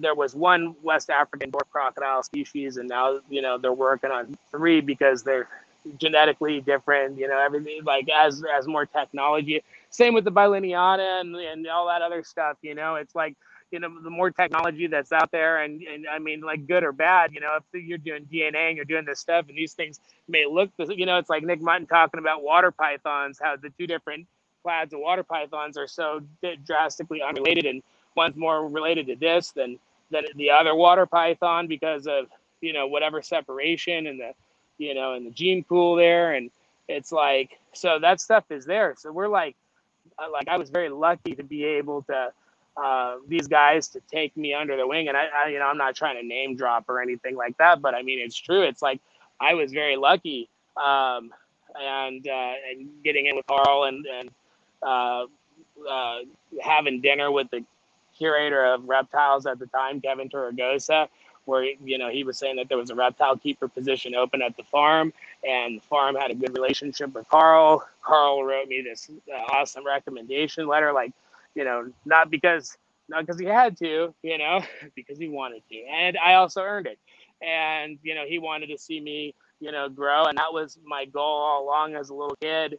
Um, you know, is, is to get into the zoo field, and I was able to get into the farm and work with all this. You know, it's like there's there's only a handful of places you can get really good croc experience. And I was really, really, really fortunate to get in at the farm because if I wasn't at the farm, I would I would not be a quarter of the crocodilian keeper that I am. And, and I'm not again I'm not trying to brag on myself or anything like that, but it's like you know the farm has been open for over 125 years and, and, and polishing those techniques with crocodilians from capture and science and and uh, husbandry and veterinary uh, visits and, and all that stuff. And it's like in, in the five years that I was there, I was just drinking out of the fire hydrant of knowledge from the farm with, with everything that, you know, like just uh, Jim Darlington, who's now the current curator of reptiles there. And, you know, I always jokingly say that I'm the son he never wanted because he's got two daughters and,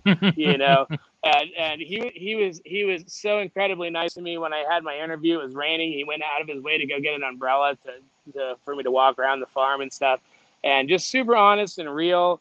And uh, you know, but uh, yeah, but I'd also uh, be a pain in his ass like a kid. So um, so that's why I say that. I'm always like Jim. I'm like the son you never wanted, but uh, you know, so he's the current curator now. And, and Jim actually married Pia and I at Maximo's platform, which is uh, the giant saltwater crocodile that are you know, superstar. And it was just like so cool. But, you know, because of being at the farm, you know, it's like a premier crocodilian facility. Like all the top researchers like Matt Shirley and Kent Vliet, who's at the University of uh, Florida. And, you know, he's like the grand poobah of crocodilian research, you know, author on so many papers, written books, like, you know, and, and these are people that we are friends with now.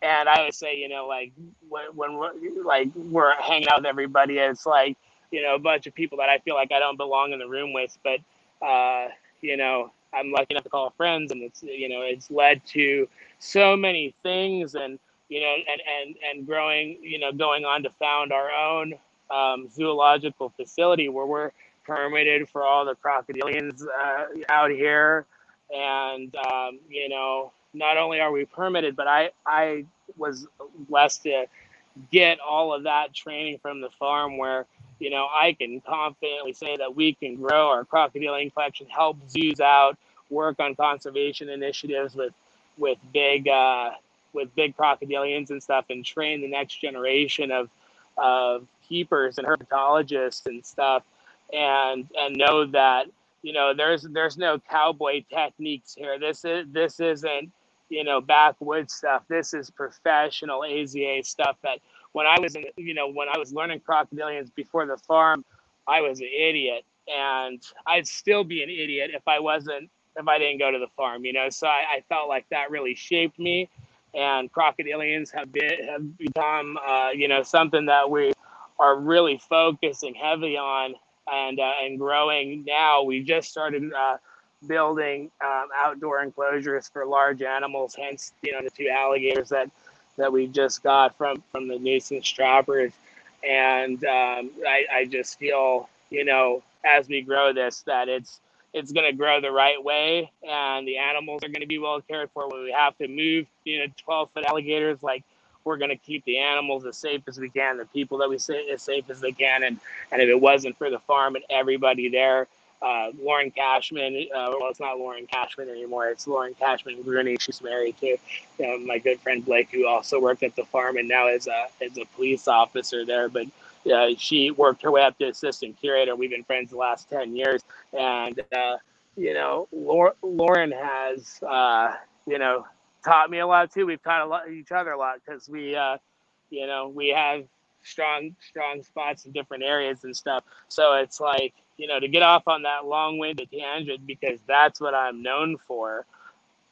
Um, you know, di- dialing back into raps and um, you know, it's a, it's a, hell of a segue. Hell of a segue. It's it's a hell of a segue, but it, it gives you kind of the idea of like, you know, how the how the AZA really affected me and all the you know, like um, j- just how how non-elite, you know, the the the alligator farm is a privately owned facility, um, but is AZA accredited, so it's still in the same. It's been in the same family since 1937. The Drysdale family owns the alligator farm, and um, like these. Uh, um, oh God, I, I just uh, completely lost my train of thought there on, on the segue, but. Uh, but oh yeah, no. Like, no, you're saying you're saying how how Raps is not just some you know BS organization. It's right. it's founded and started by legitimate professionals who come from legitimate backgrounds,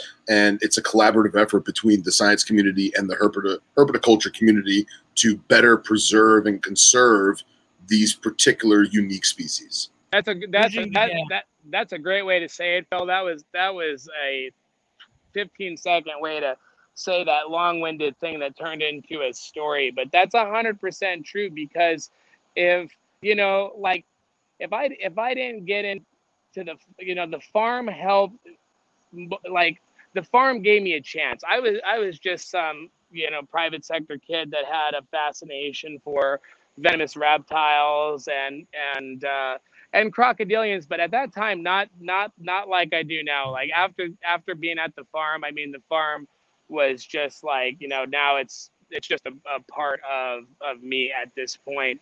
But like you know my interest in the private sector was a professional one now i mean like for anybody who knows my story i'm just going to plug it really quick i grew up in las vegas where i couldn't have um, exotic venomous if you wanted to pick up a hooker or go gamble or something you know there are those things can be legal in vegas but if you're a, a, a person who loves venomous reptiles uh, you know that's not the place that you can keep natives but you can't keep exotics and i was um, I, I had uh, venomous reptiles in my first my first uh, venomous snake. I was 11 years old, and it was a Panamint speckled rattlesnake. And they're now Panamint rattlesnakes. They're not in the Mitchellii group anymore, but at that time it was speckled rattlesnake. And uh, went from natives to learning about king snake and fauna and meeting people and trading and and all that stuff. And um, like you know it uh, you know got a little out of hand. My first exotic venomous i think it was it, I, well i know it was white lip vipers. It was a pair of white lip vipers. It was like the, the best thing that i ever saw in my life. I couldn't even believe that i had these things. I think i was like 13 or 14 years old when i figured out a way how to you know have those things shipped to me through not not legal methods right i'm not going to get into it but this, these were the days before facebook or myspace or anything so like it would be hard pressed to to get away with it for too long there. But at that time, I don't think anybody cared. And you know, I, I know the whole thing with the Cobra escape, you know, and and the and the, the green mama bite and how bad that made everybody look and making the news and and all that. It, it's bad, you know. I was that asshole in in 2006, 2007. I was that asshole that everybody hated, you know. Like Al Kretz hated me, but now Al Kretz is cool with me because I stuck with it long enough. I learned my lesson. I moved moved to Florida, got my permits, got into the zoo AZA zoo world and you know like uh, do, do, you want to learn from the guy that's never made any mistakes or do you want to you know and learn from him or do you want to learn from the guy that like makes a mistake like every 10 minutes but learns from it and starts making new mistakes and can explain why you know doing dumb things is dumb and can hurt people that are trying to not do dumb things? And you know like but at that time you know i wasn't doing it for clout or anything. I really legitimately was interested in these animals lived in vegas as a kid and you know was able to acquire these snakes and like uh, you know it ended up not working out. I was actually trying to get zoo jobs get putting out resumes and stuff just because i wasn't planning to do it underground forever. I wanted to get out there and, and pursue something professional. And uh, you know i was kind of practicing on my own right? But it was illegal so it doesn't count. But it does because i wouldn't take anything back because i learned a lot from it. I mean it really sucked. It sucked. It sucked. Um, and I, how i got caught somebody else got caught doing something they, they shouldn't have been doing. And because I was doing something I wasn't supposed to be doing, they got popped. Fish, U.S. Fish and Wildlife, because these were Lacey Act things, but they turned, you know, they dropped them to misdemeanors, not felonies, but they could have been felonies. I was looking at $750,000 in fines, $250,000 per count. There's three counts, Lacey Act, and up to five years in prison per count. Um, so you're looking at 15 years and 750,000 in fines if they if they got you with the maximum penalty of the Lacey Act. Uh, but I got the minimum, which was still a, a lovely $10,000 fine, um, 200 hours of community service, six months house arrest, and five years of not being able to have a venomous reptile in my private collection until um, I was off probation, unless I was employed working with them professionally. And that was the kick. And Fish and Wildlife put that in there. They said he can work with them if he does it professionally. So they kind of like, and Fish and Wildlife, they were pretty cool to me. I know a lot of people be like, you know, you know, fuck Fish and Wildlife, but like, I, I, I broke a law. You know, I, I broke a law. I wasn't a criminal, but I broke a law. And you know, these guys have their jobs, and they have to, you know, like a lot of these laws are put there because people were assholes and did things that were wrong and and it had become a problem. And some of the stuff is added and it's unjustified now. It's getting out of control with all the bans and stuff everywhere. And you know, like reptile keepers, I think as a whole are much, much, much more professional now than they've ever been before. And all the stuff that's happened, that all these established invasive species that are in Florida happened long time ago, and where people were more assholes than they are today. But that's kind of hard to say because there's a lot of assholes today too. Um, but uh, you know, it's like like you see USARK, you see everybody, your podcast, all these other podcasts, like the people that are really into this, they're really into this, and and they don't want their animals out. And they don't, they're not releasing stuff. They're not the problem, and you know, we constantly have to prove our worth to the public, just like I did. You know, I was the asshole that that made the review journal. If people want to, are bored and want to Google my name, you'll find some professional things about me, and you'll find some not so professional things. You'll still find my review journal article from back then on the 21 year old man, you know, charged with the effort to sell deadly reptiles, you know, and blowing it all up, sound a lot scarier than it is. And then you'll see, you know, professional senior keeper at St. Augustine Alligator Farm because those guys gave me a chance to even know. Like I would, you know, you want to talk about embarrassing and humbling and character building.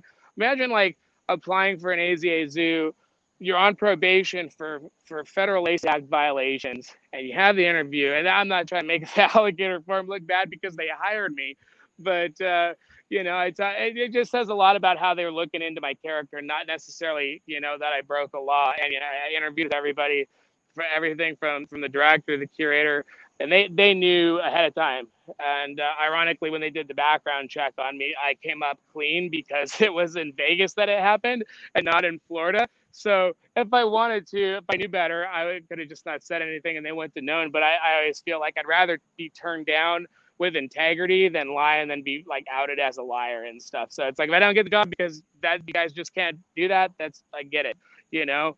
And um, you know, but they hearing the story and all that, and it's like, hey, you you lived in a state that you couldn't have them. You're a you're a kid keeping these things growing up into you know an adult and you know and i was i was i was really responsible man like i i i would have passed a venomous inspection in florida and vegas 100% 100% would have of the cage requirements labeling protocols everything would have 100% passed and um, i actually am now friends with uh, Ian Recchio, who's the curator at LA Zoo. He was the he was one of the zoo guys that came down to assist Fish and Wildlife in the confiscation I wasn't there. You know, I got the phone call from my parents saying that Fish and Wildlife had raided the house. You know, imagine getting that phone call at your friends after spending the night.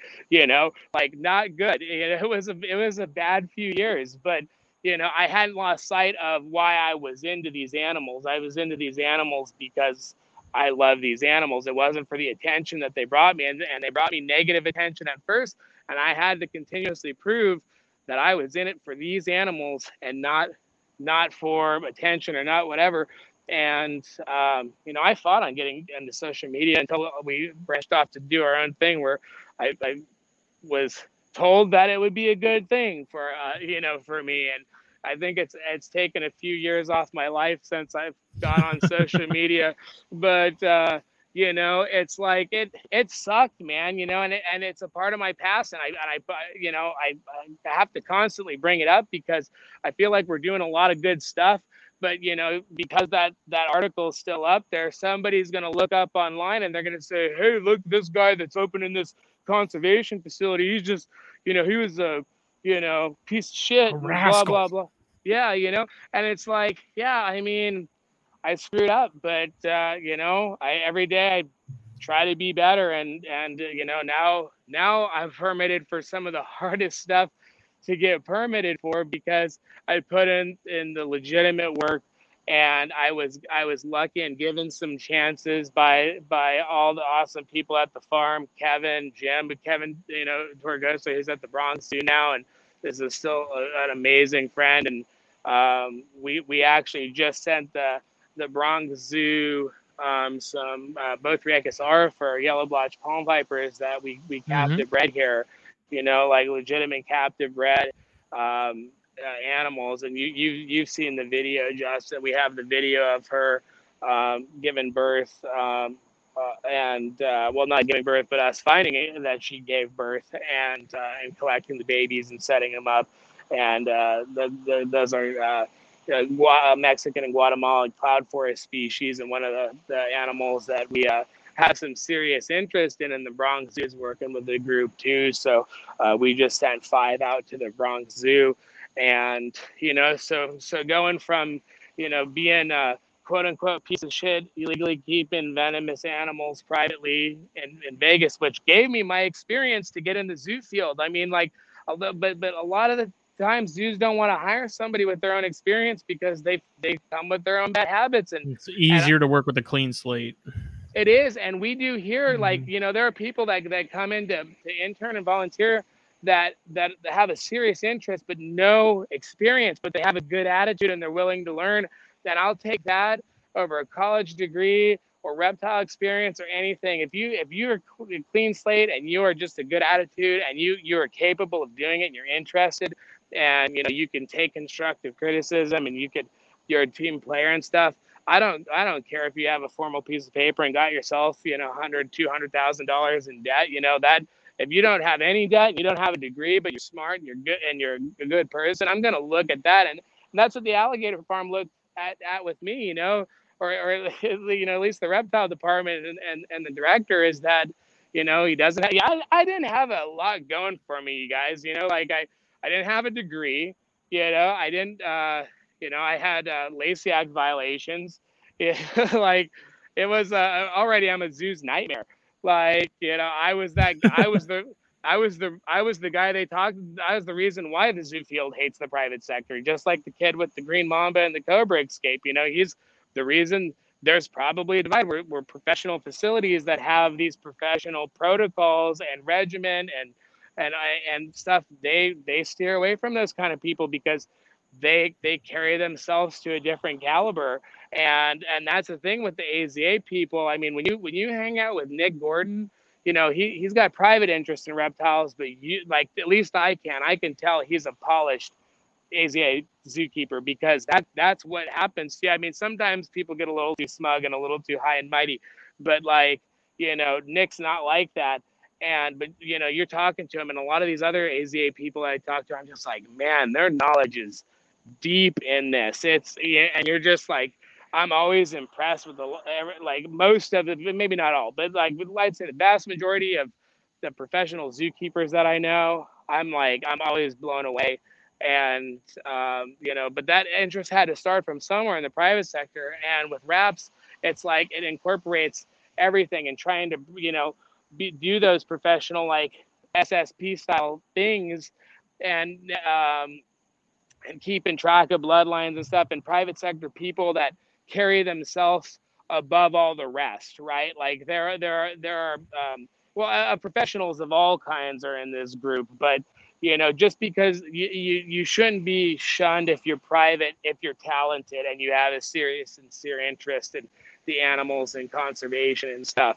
So it's like there's and and and I'm I'm just kind of winging it right now based off the stuff that you know Pia has told me because she has been you know um, uh, fundamental and uh, showing up for these meetings and being a part of that uh, board of directors there and uh, and representing us. And I'm just kind of like the director of operations. I'm just making sure you know we keep our heads above water and things things smooth or things sail as smooth as they can.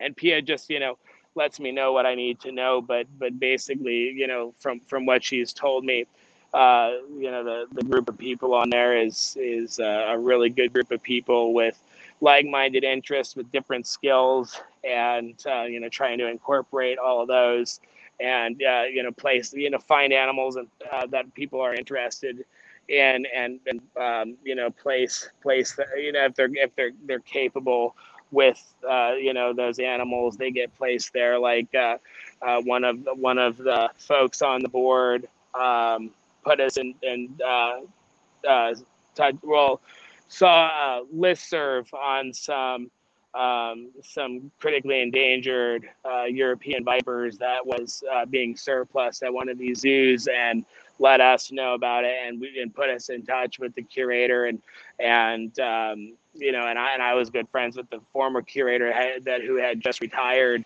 and um, you know that was you know what one of one of the founding men- members of RAPS was able to kind of facilitate that, find those animals and and put them in the in capable hands who's working with those those animals and yeah just keeping good genetic track of stuff and you know like i said everybody likes to say oh you know reintroduction programs and stuff and really like the sad truth is that there's got to be habitat to reintroduce a lot of these animals yeah. into kind of spinning know, your wheels if it's not. It's really not you know because we eh, like we could all breed stuff right? Like different different people have different skill sets different interests. They're they're they're more you know in tune with certain species and you know we could breed this stuff but like after that can we put you know it's like it's like panamanian golden frogs it's like you know zoos have a good genetic record of all the different panama golden frogs and in captivity in zoos um, and different bloodlines where they could they could populate the wild um, but uh, like the chytrid fungus problem, it's like well, you're going to just release those animals, you know, to die again. So right. you kind of you got to kind of figure out the chytrid fungus thing first before you can release the frogs. But like kind of the point of RAPS and the point of like SSP and stuff like that in, in professional zoos is to keep those animals around, like you know, like how Dave and Tracy Barker talk about in the Invisible Ark, that there are so many like collectively we could do so much more together if zoos worked with uh, professional private people um, and really kept track of things and, and did it in a more professional documented way because we all know as reptile keepers private reptile keepers i know because i'm there right? Like i've been there yeah. you know you're just we're all people you know? It's like you, you get in the rhythm of the room and, it, and it's just your stuff it's your collection. So you're really not you, you might know this animal is unrelated to this or that but is it really has blood work been done on it?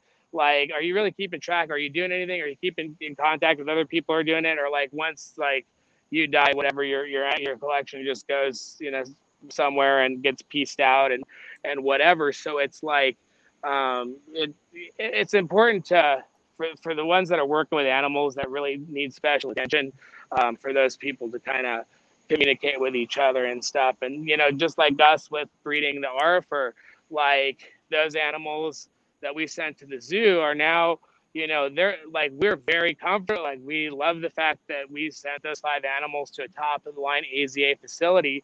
Like, that's, you know, those, you know, those animals are just going to be flipped on king snake tomorrow and they're going to be taking you know they're going to someone that's going to be able to care for the animal for the lifetime of the animal and they're doing good stuff with it. And like and and we're we're that kind of bridge between here at, at our at our facility we're kind of that bridge bridge between the private sector and zoos you know because i have such a, a deep rooted thing with with being you know growing from the private sector and then getting into the zoo field and, and still being like very very active in both communities both private and zoo. And you know just like nick you know he's professional zoo but he's very active in in in the private sector because of other animals he's interested in which has led nick to branch off to doing more for conservation outside of what he's doing in the zoo world because he's, just that that go-getter kind of a person that's that wants to do more has the ability to do more.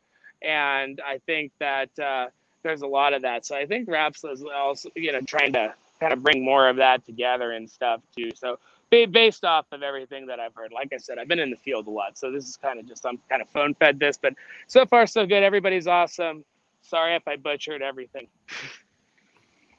No, but I was gonna. I was actually gonna ask uh, because so many of us have our own way.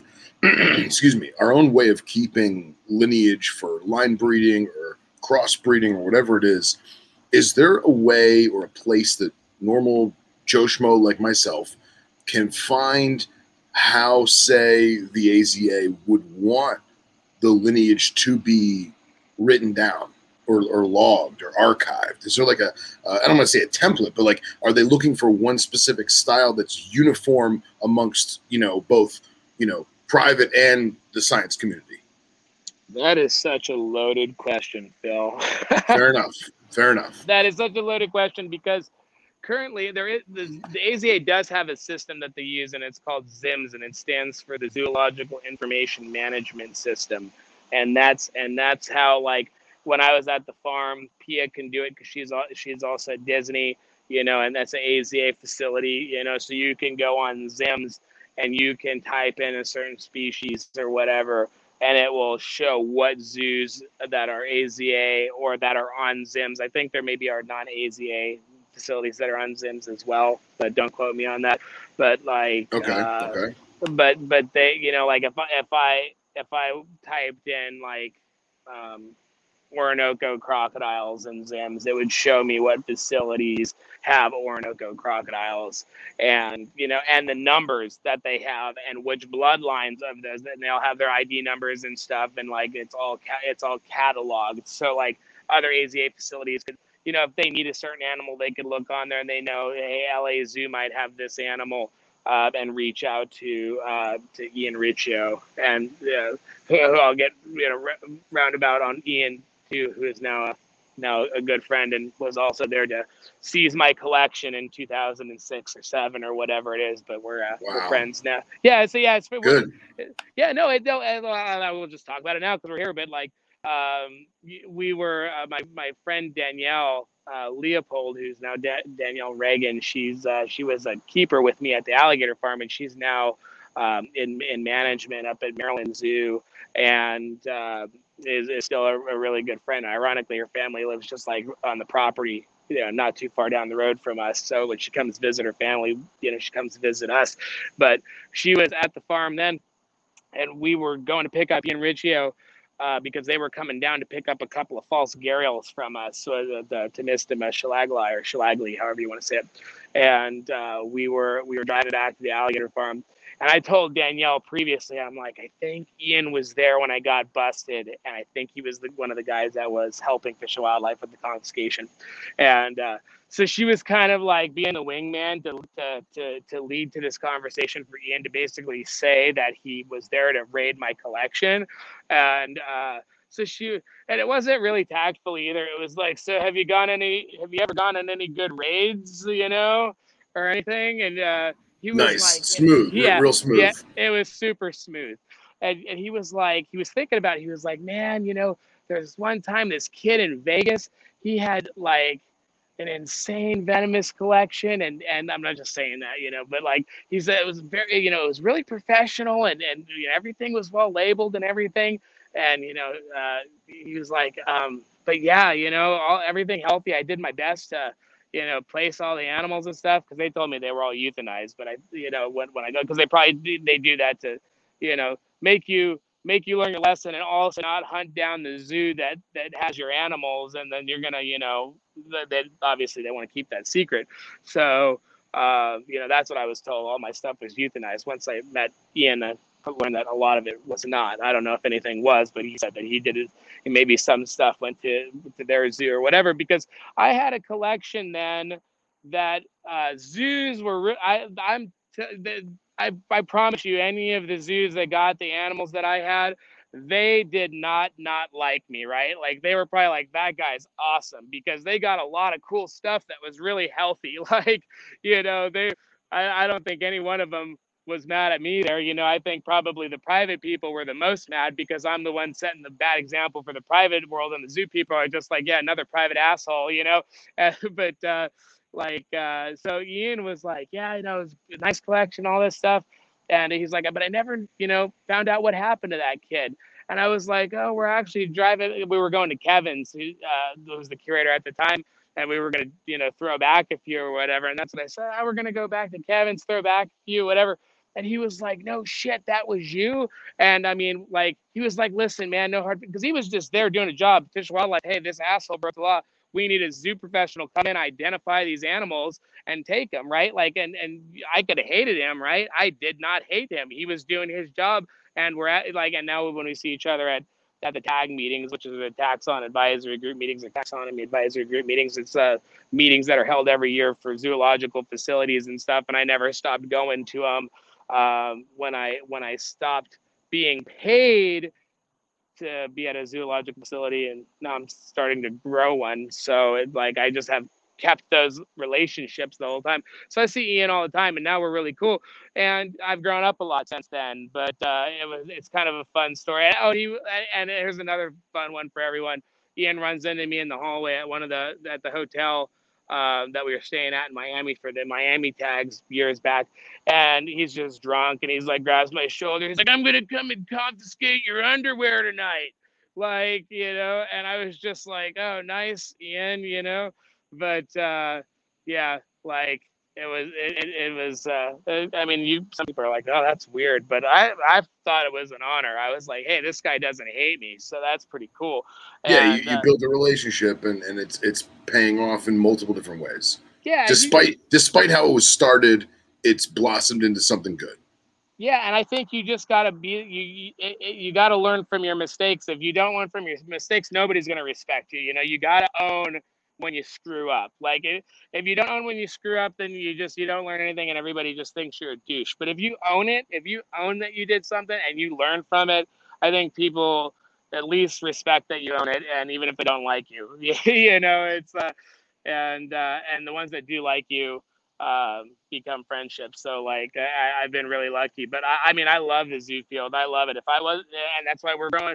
I feel like in my journey I have learned enough in in from from all my failures in the private sector to getting into the zoo field and having my share fair share of failures in the zoo field, but not not cat, not catastrophic failures. You know, like small failures that aren't fatal. You know, just you know, failing forward. learning experiences. Yeah, yeah, failing forward. So, and, and and I'm doing that now, starting our own facility. Um, but because we have so many uh, professional zoological relationships, as well as in the private community, which kind of is turned into a derogatory word over the years, but uh, like it, it shouldn't be because I mean, if if you if you're not if you don't have people coming in and you're not public, you're private. You could be your your private owner. You know, there's nothing wrong with that, but it's like yeah, it's uh that's why AZA zoos would say oh the private sector because these these are people that got in the zoo field that you, know, a lot of them, that was their first time ever keeping reptiles and, and they've learned the professional way of doing things and they see all the screw ups private people have done because they don't have any accountability, right? Like when you're working for a facility or an institution, you have a ton of accountability. Like, and a lot of these facilities, they don't want you doing dumb stuff. They don't want you being on the internet doing dumb stuff uh, and, and making yourself look like assholes and uh, you know they're and, and if you are you know you're usually getting kicked out because eh, you know it's like they carry themselves a different way because you're working for a professional you're not just on your own. When you're on your own you could do whatever you want. When you're working for somebody else you got to be accountable and that's and with these dangerous animals venomous snakes and crocodilians komodo dragons like these are dangerous animals sharks like a lot of this marine life like if people are playing around, people could get hurt or die. And when when these facilities have insurance policies and all this stuff they have to attend to and all that, it's like they cannot have accidents. And and so these people have to be as professional as possible. But like uh, you know, when you're when you're on your own, you know, it's whatever you want to do. It's it's it's your the world is your oyster and you know and people develop bad habits i did i developed my own but uh, you know i was open and and coachable so like you know my bad habits can be redirected where some people's bad habits they never learn from them and they never move forward. Um, so it's like uh, you know it's uh, it, it really it, it um, all of our experiences have have led to doing this. We're permitted for everything that we want to keep and uh, which allows us to work with all these zoological facilities and working with some uh, some animals uh, that are of special needs, conservation speaking, or what have you. And um, you know, for many of the people who are listening to this, they may know us from terrestrial and arboreal, which was when I was working at the alligator farm. Um, our our side business, you know, it was uh, terrestrial and arboreal, where we worked with a lot of green tree pythons, various carpet pythons, and what have you. And um, unfortunately, we had nidovirus sweep through that collection, which a lot of people are aware of that story. And, and now because of testing and all of that, you know, a lot of people are able to to really uh, put their finger on the pulse of their collection, you know, disease speaking, and really learn a lot more and become better keepers.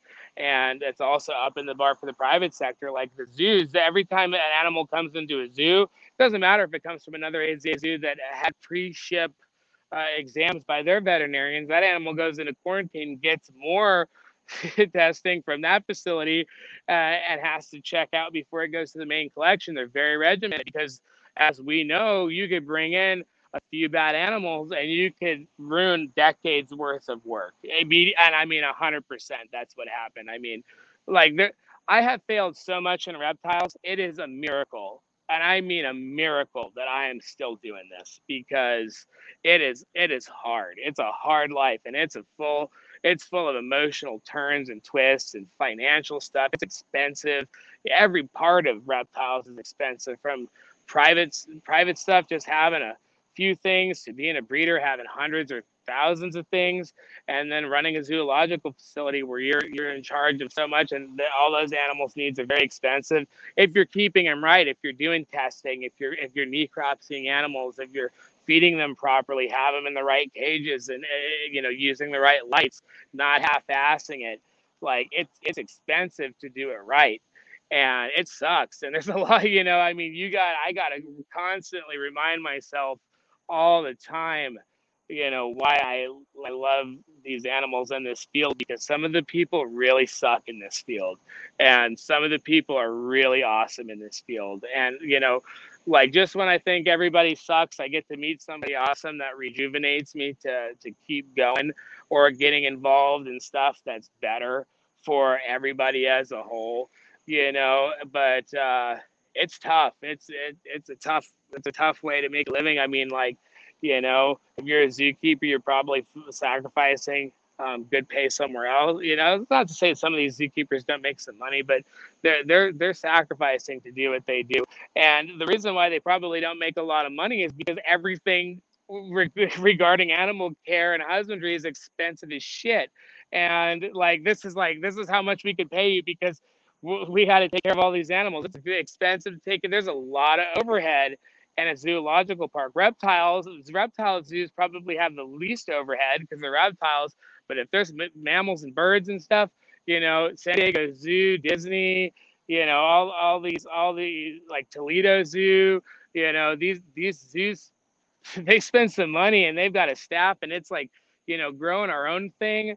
I've never respected facilities that are actually thriving, like St. Augustine Alligator Farm that started as a privately run, uh, you know, facility in in in the in the early 1900s, and now in 2021, going on 2022, they're a thriving AZA, a polished up, accredited zoo that's like, you know, they they just hold themselves to a different standard. And you know, you you go to a lot of other roadside facilities in Florida with with alligators and stuff, and you're meeted, you're greeted with a bunch of cletuses with with accents and hats and buckwheat hang out and everything, and, and you're just like, and it kind of just it's like kind of corny and tacky, and then you go to the alligator farm, and it's just everybody's got you know button up shirts and very professional looking, and you talk to them and you just hear professionalism. They do alligator shows and feeding and stuff, but they don't do any of the hokey wrestling stuff. And yeah, it's, know, the, it's they, the opposite of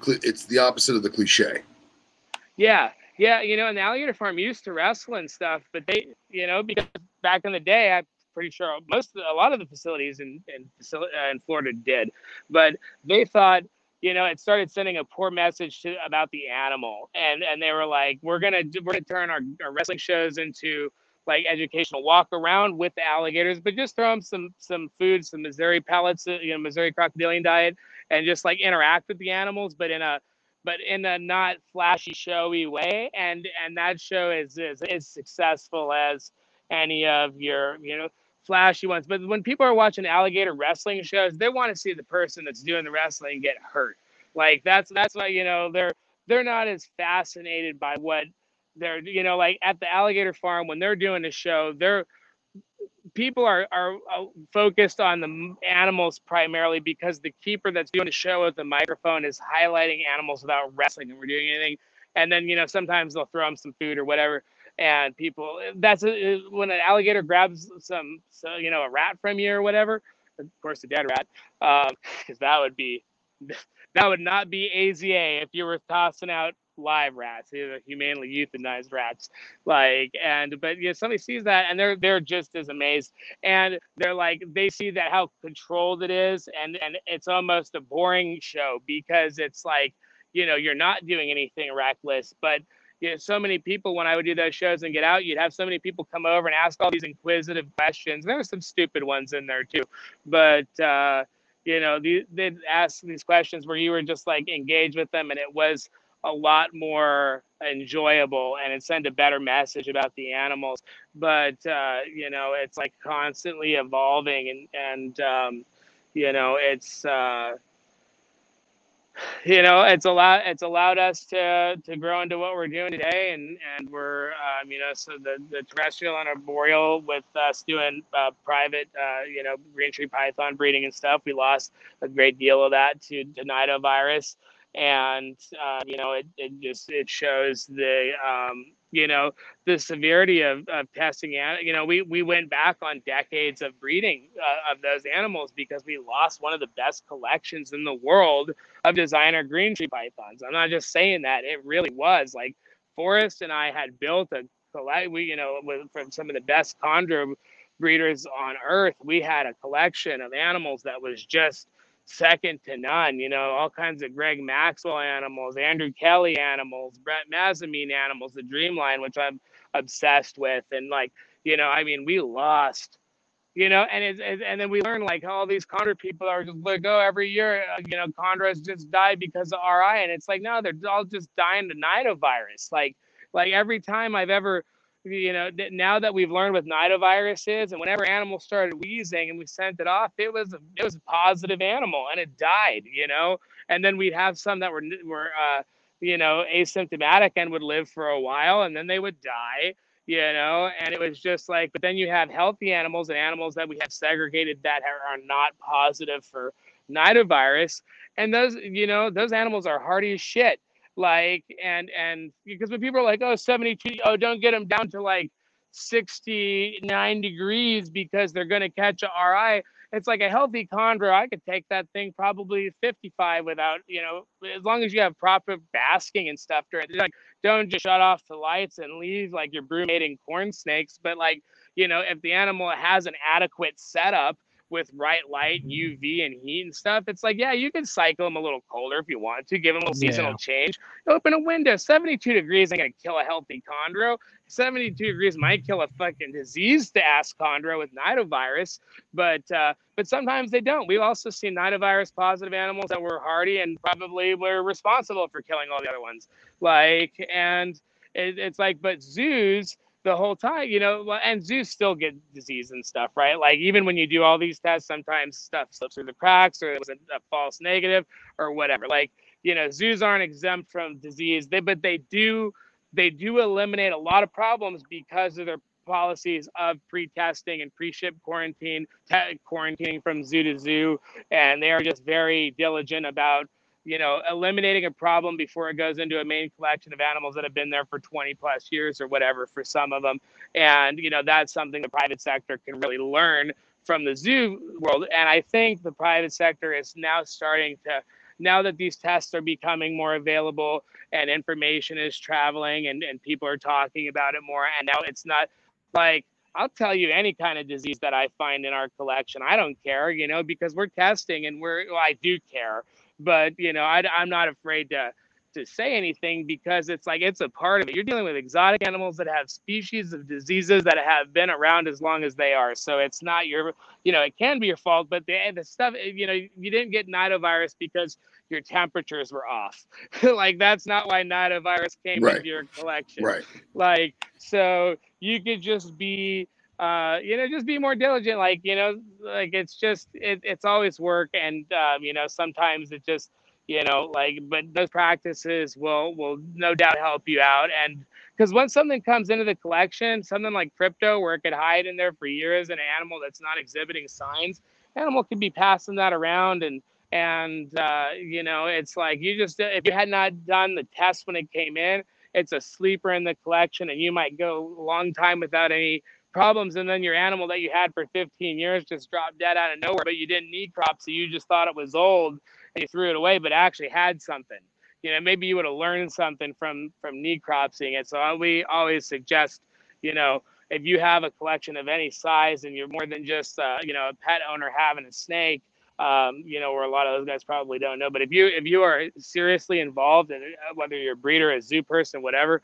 like you know, it's it will benefit you and other people to to jump on board with making sure your animals are healthy and you're passing on healthy animals and and eliminating uh, not healthy animals if if they have something that's just you know they can't unless you have isolated areas where you can let that animal live out its life if it's asymptomatic away from everything else or you just say i'm okay with that. Um, you know that person has to decide but it's a it's a pretty it's a pretty serious thing. But from going from that, that the terrestrial and arboreal because we because of that, and we all we we have a decently sized venomous collection. And while I was working at the zoo, you know, we were permitted for these animals, and we were um, we were generating income by breeding uh, when I when I had left the zoo world because I went from St. Augustine, I took a position at the Phoenix Herpetological Sanctuary. It used to be Phoenix Herpetological Society, but Phoenix Herpetological Sanctuary in Arizona. I resigned after that uh, uh from from my position there um, after about a year, and Pia and I moved back to Florida, and Pia got a job at Disney.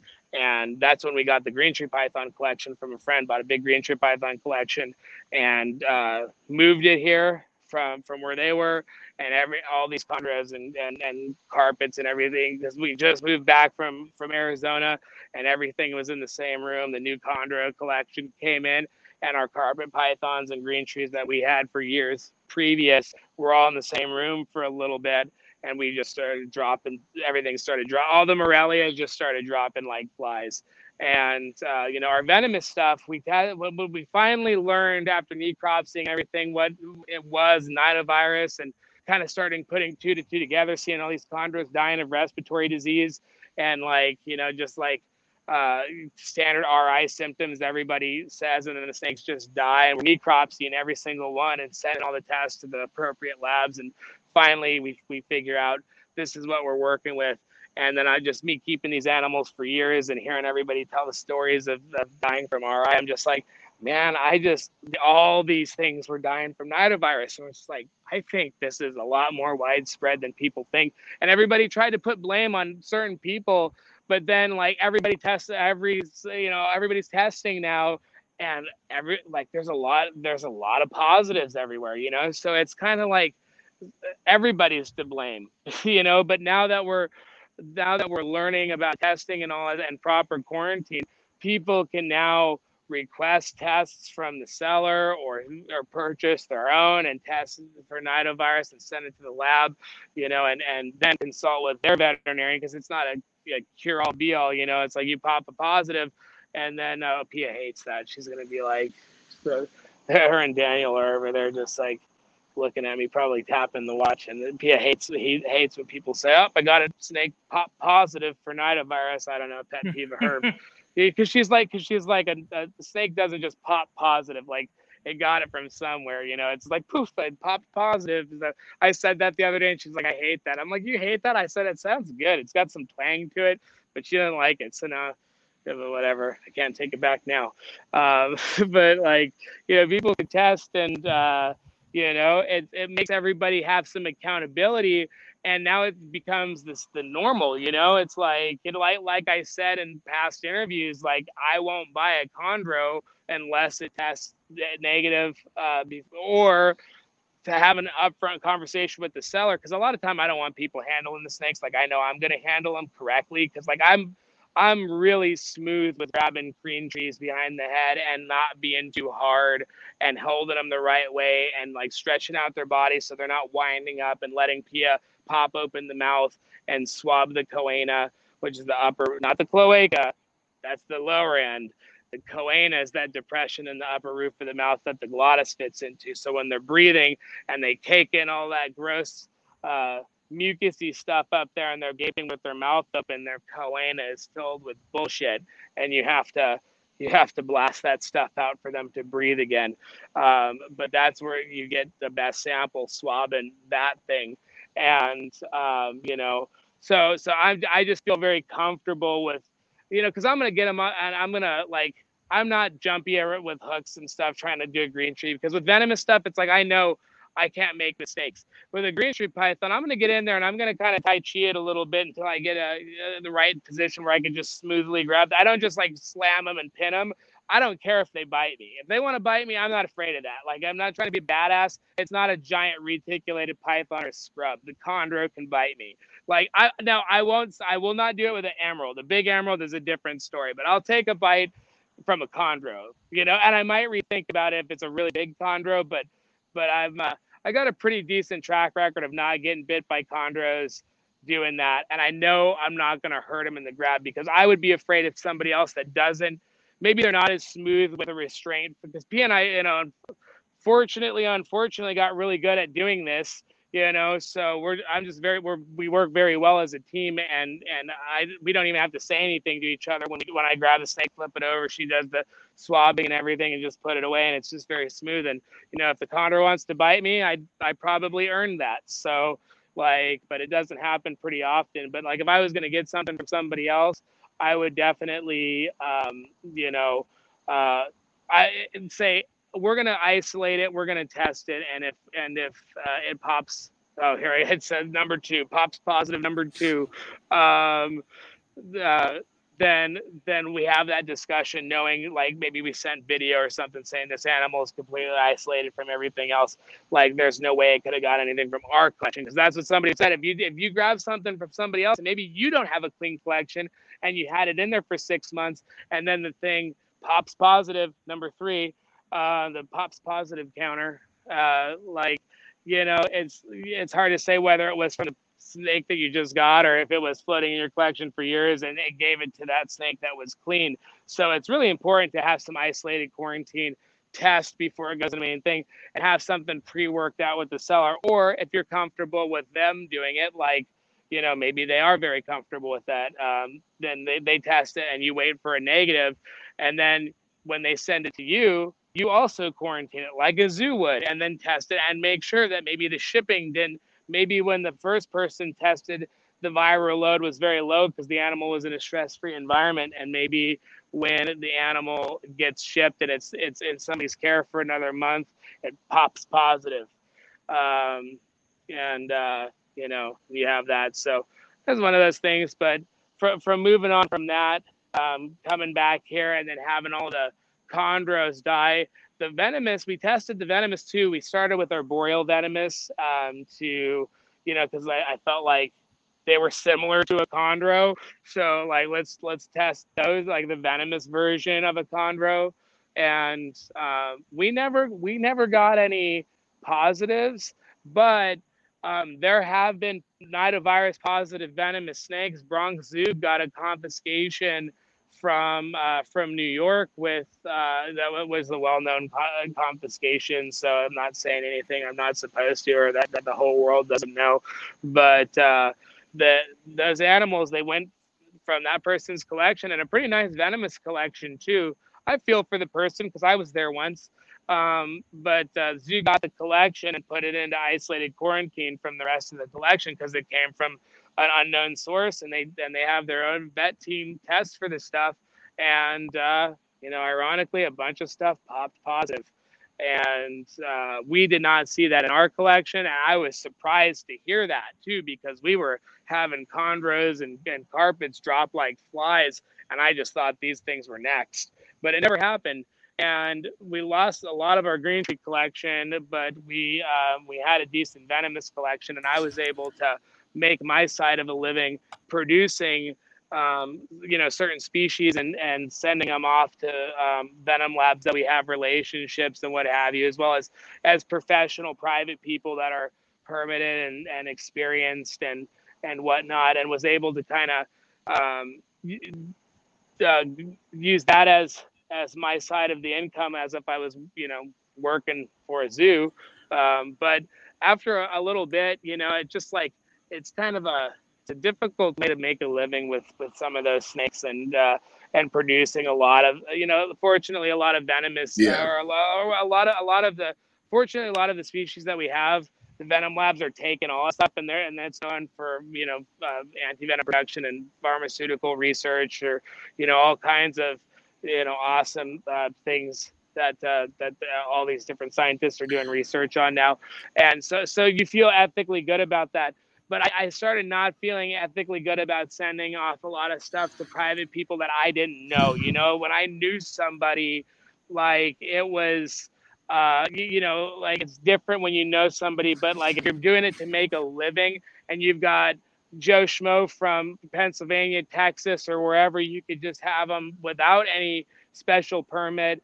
You know, they're they're old enough. They talk a decent game through uh, email or a message or on the phone, and then you sell them an animal, and you know they might be free handling that thing on YouTube the next day, or somebody else or somebody else buys it, and then gives it to one of those guys because you know those guys know that you're not going to sell one to them. Um, so maybe somebody else one of their cronies buys it for you talks a good game says oh yeah i hate free handling. And then you get the th- you, they send you we send them something they have a permit or they talk a good game and they check out and then they're they're not you know when we send something to a venom lab or a zoo i know where that animal, like how that animal is going to live out its life and who it's going to. When I'm selling something, or a close friend or somebody that is a professional, private person that you've known for a while and checks out. Um, but uh, you know, a lot of these people, if you're if you're selling these kind of snakes to make income, like there's going to be some people that your snakes go to that you're not happy about those snakes going to those people and and they may not have got it directly from you somebody else bought it from you and the snake that you worked so so hard to establish and you know whatever went to an asshole you never wanted it to go to and that right. so so i you know that that was another encouraging thing moving into kind of a public you know scenario where we don't we can we could start to earn a living by um, doing education stuff and bringing people in to see the beautiful collection we keep versus and, and still if we breed stuff, send things to zoos like you know the Bronx or or Venom Labs and stuff, and and certain private people that have earned the ability to keep these that you could vouch for. I don't have any problem with that, but just the way that the world's going, like I just I see why zoos have to protect themselves and and be very careful who they deal with, what they say, the people that they hire. I get it now you know but you got it like public looks at it from a different perspective than private and the and the public zoo world has really groomed me to kind of see a lot of the flaws uh, out there and and help promote good knowledge and that's why i said we're kind of like the bridge between the private sector and the zoo world because because we interface with both and we want to bring new people in and and groom them professionally and put them out there to where they could get a job at an AZA facility working with us, you know. And right. if, if, if one, one of these zoos curators that knows us and works with us or whatever, and somebody puts on Reptile Preservation Institute as because uh, we went from terrestrial and arboreal, which is we still have a functioning LLC. The terrestrial and arboreal is we still we we have our rodents under there because we although we do feed our own collection,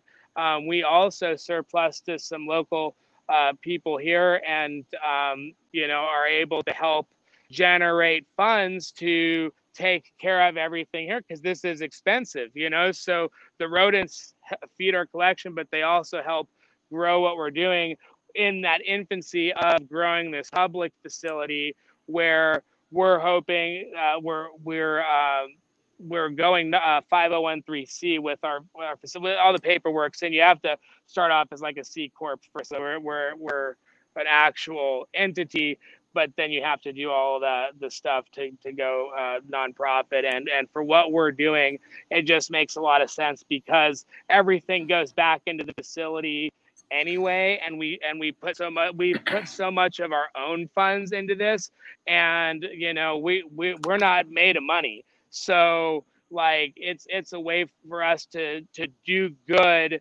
and and get some help along the way because you know we say like our our, our motto is you know we're trying to grow something uh, bigger than ourselves larger than ourselves.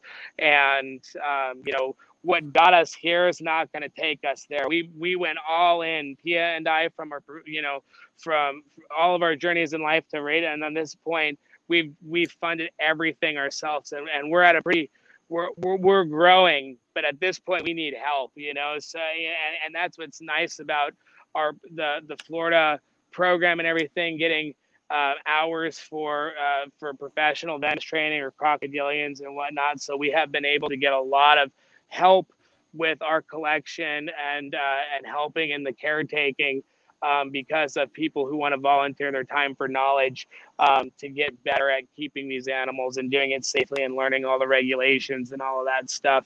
And um, you know that's kind of where the Reptile Preservation Institute kind of we terrestrial. Well, I we also learned a lesson with terrestrial and arboreal because like you guys could say that because you're herpers. Like try it when you're trying to say it over the phone to give a credit card number or just like talking to somebody at Home Depot and you have a, Home Depot card and they they're trying to pronounce terrestrial and arboreal and it like they say it all different kinds of ways and it was just like hey the general public doesn't even know what that means which and you explain it to them but they just kind of still don't care. So reptile preservation institute was you know just like you guys heard about with the alligators that we got from from the nuisance trappers these guys were you know are conservationists at heart and they didn't want to send the animal to a hunting ranch or, ranch or process it because they're large animals and they've lived out their whole lives this far and they they didn't want to if they could send it to a facility that's capable of keeping it they'd rather do that. So there's the preservation part of it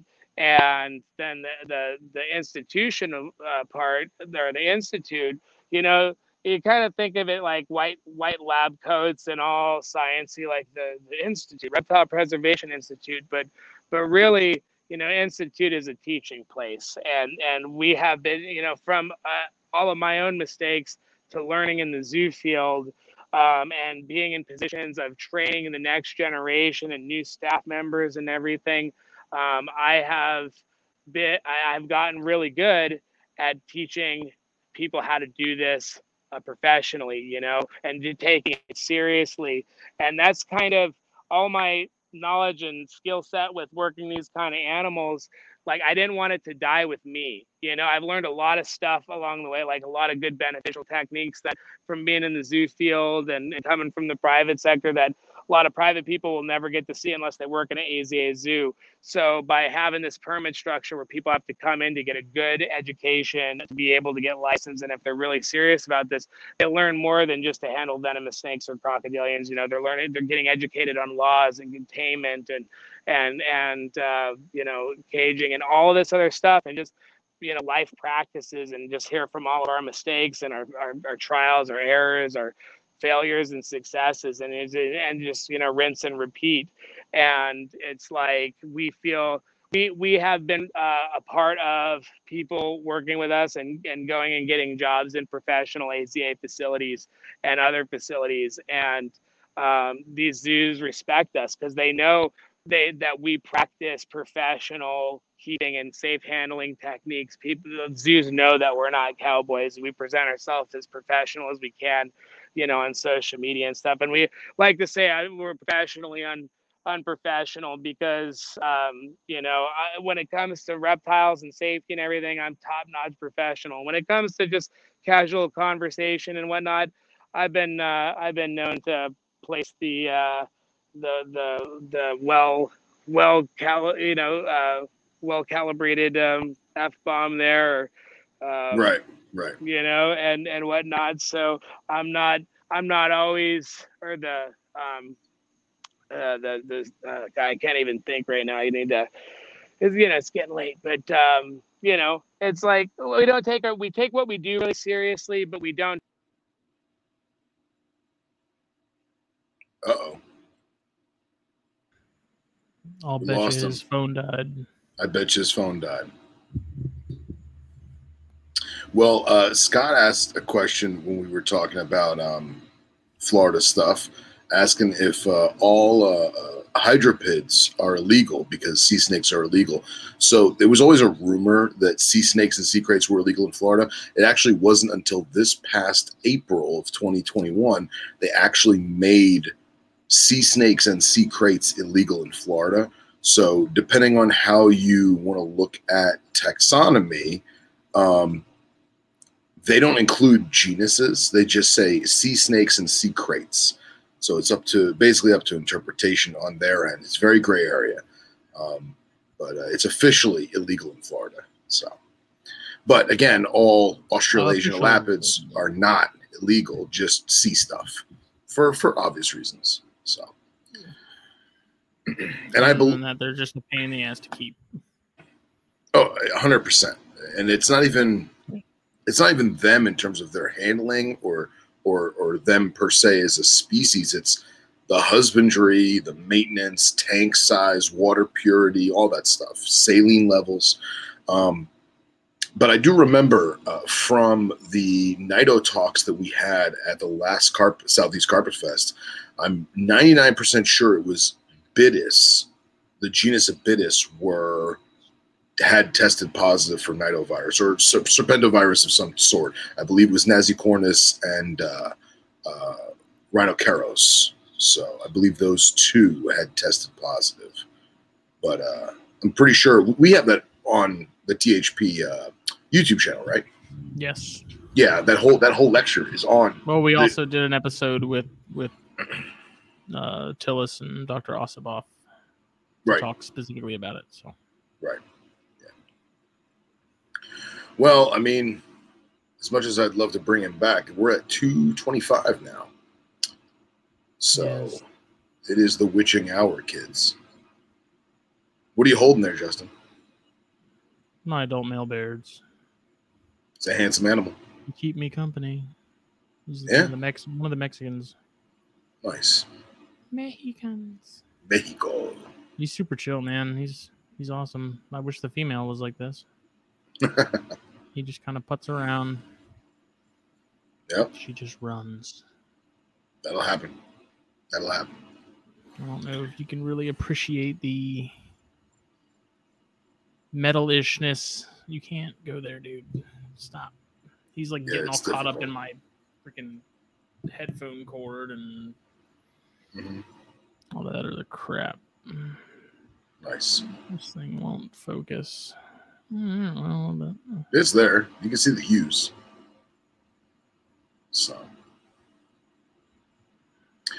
well, on that note, thank you to all who partake, who part, partook, partook, partook in this impromptu live episode of the Herpetoculture podcast. Justin, is there anything you uh, want to throw in there? Uh, this was episode 127. Thank you to Steve Snaketuary and his Venom Hot Sauce and MP Cages and Exotics and Baird's Rat Snakes because they're Baird. So yeah, we will be returning Monday evening for Snakes and Stogies. 83. 83. And I will be showing off the uh, spiky horn. Be there. I will be there in the flesh.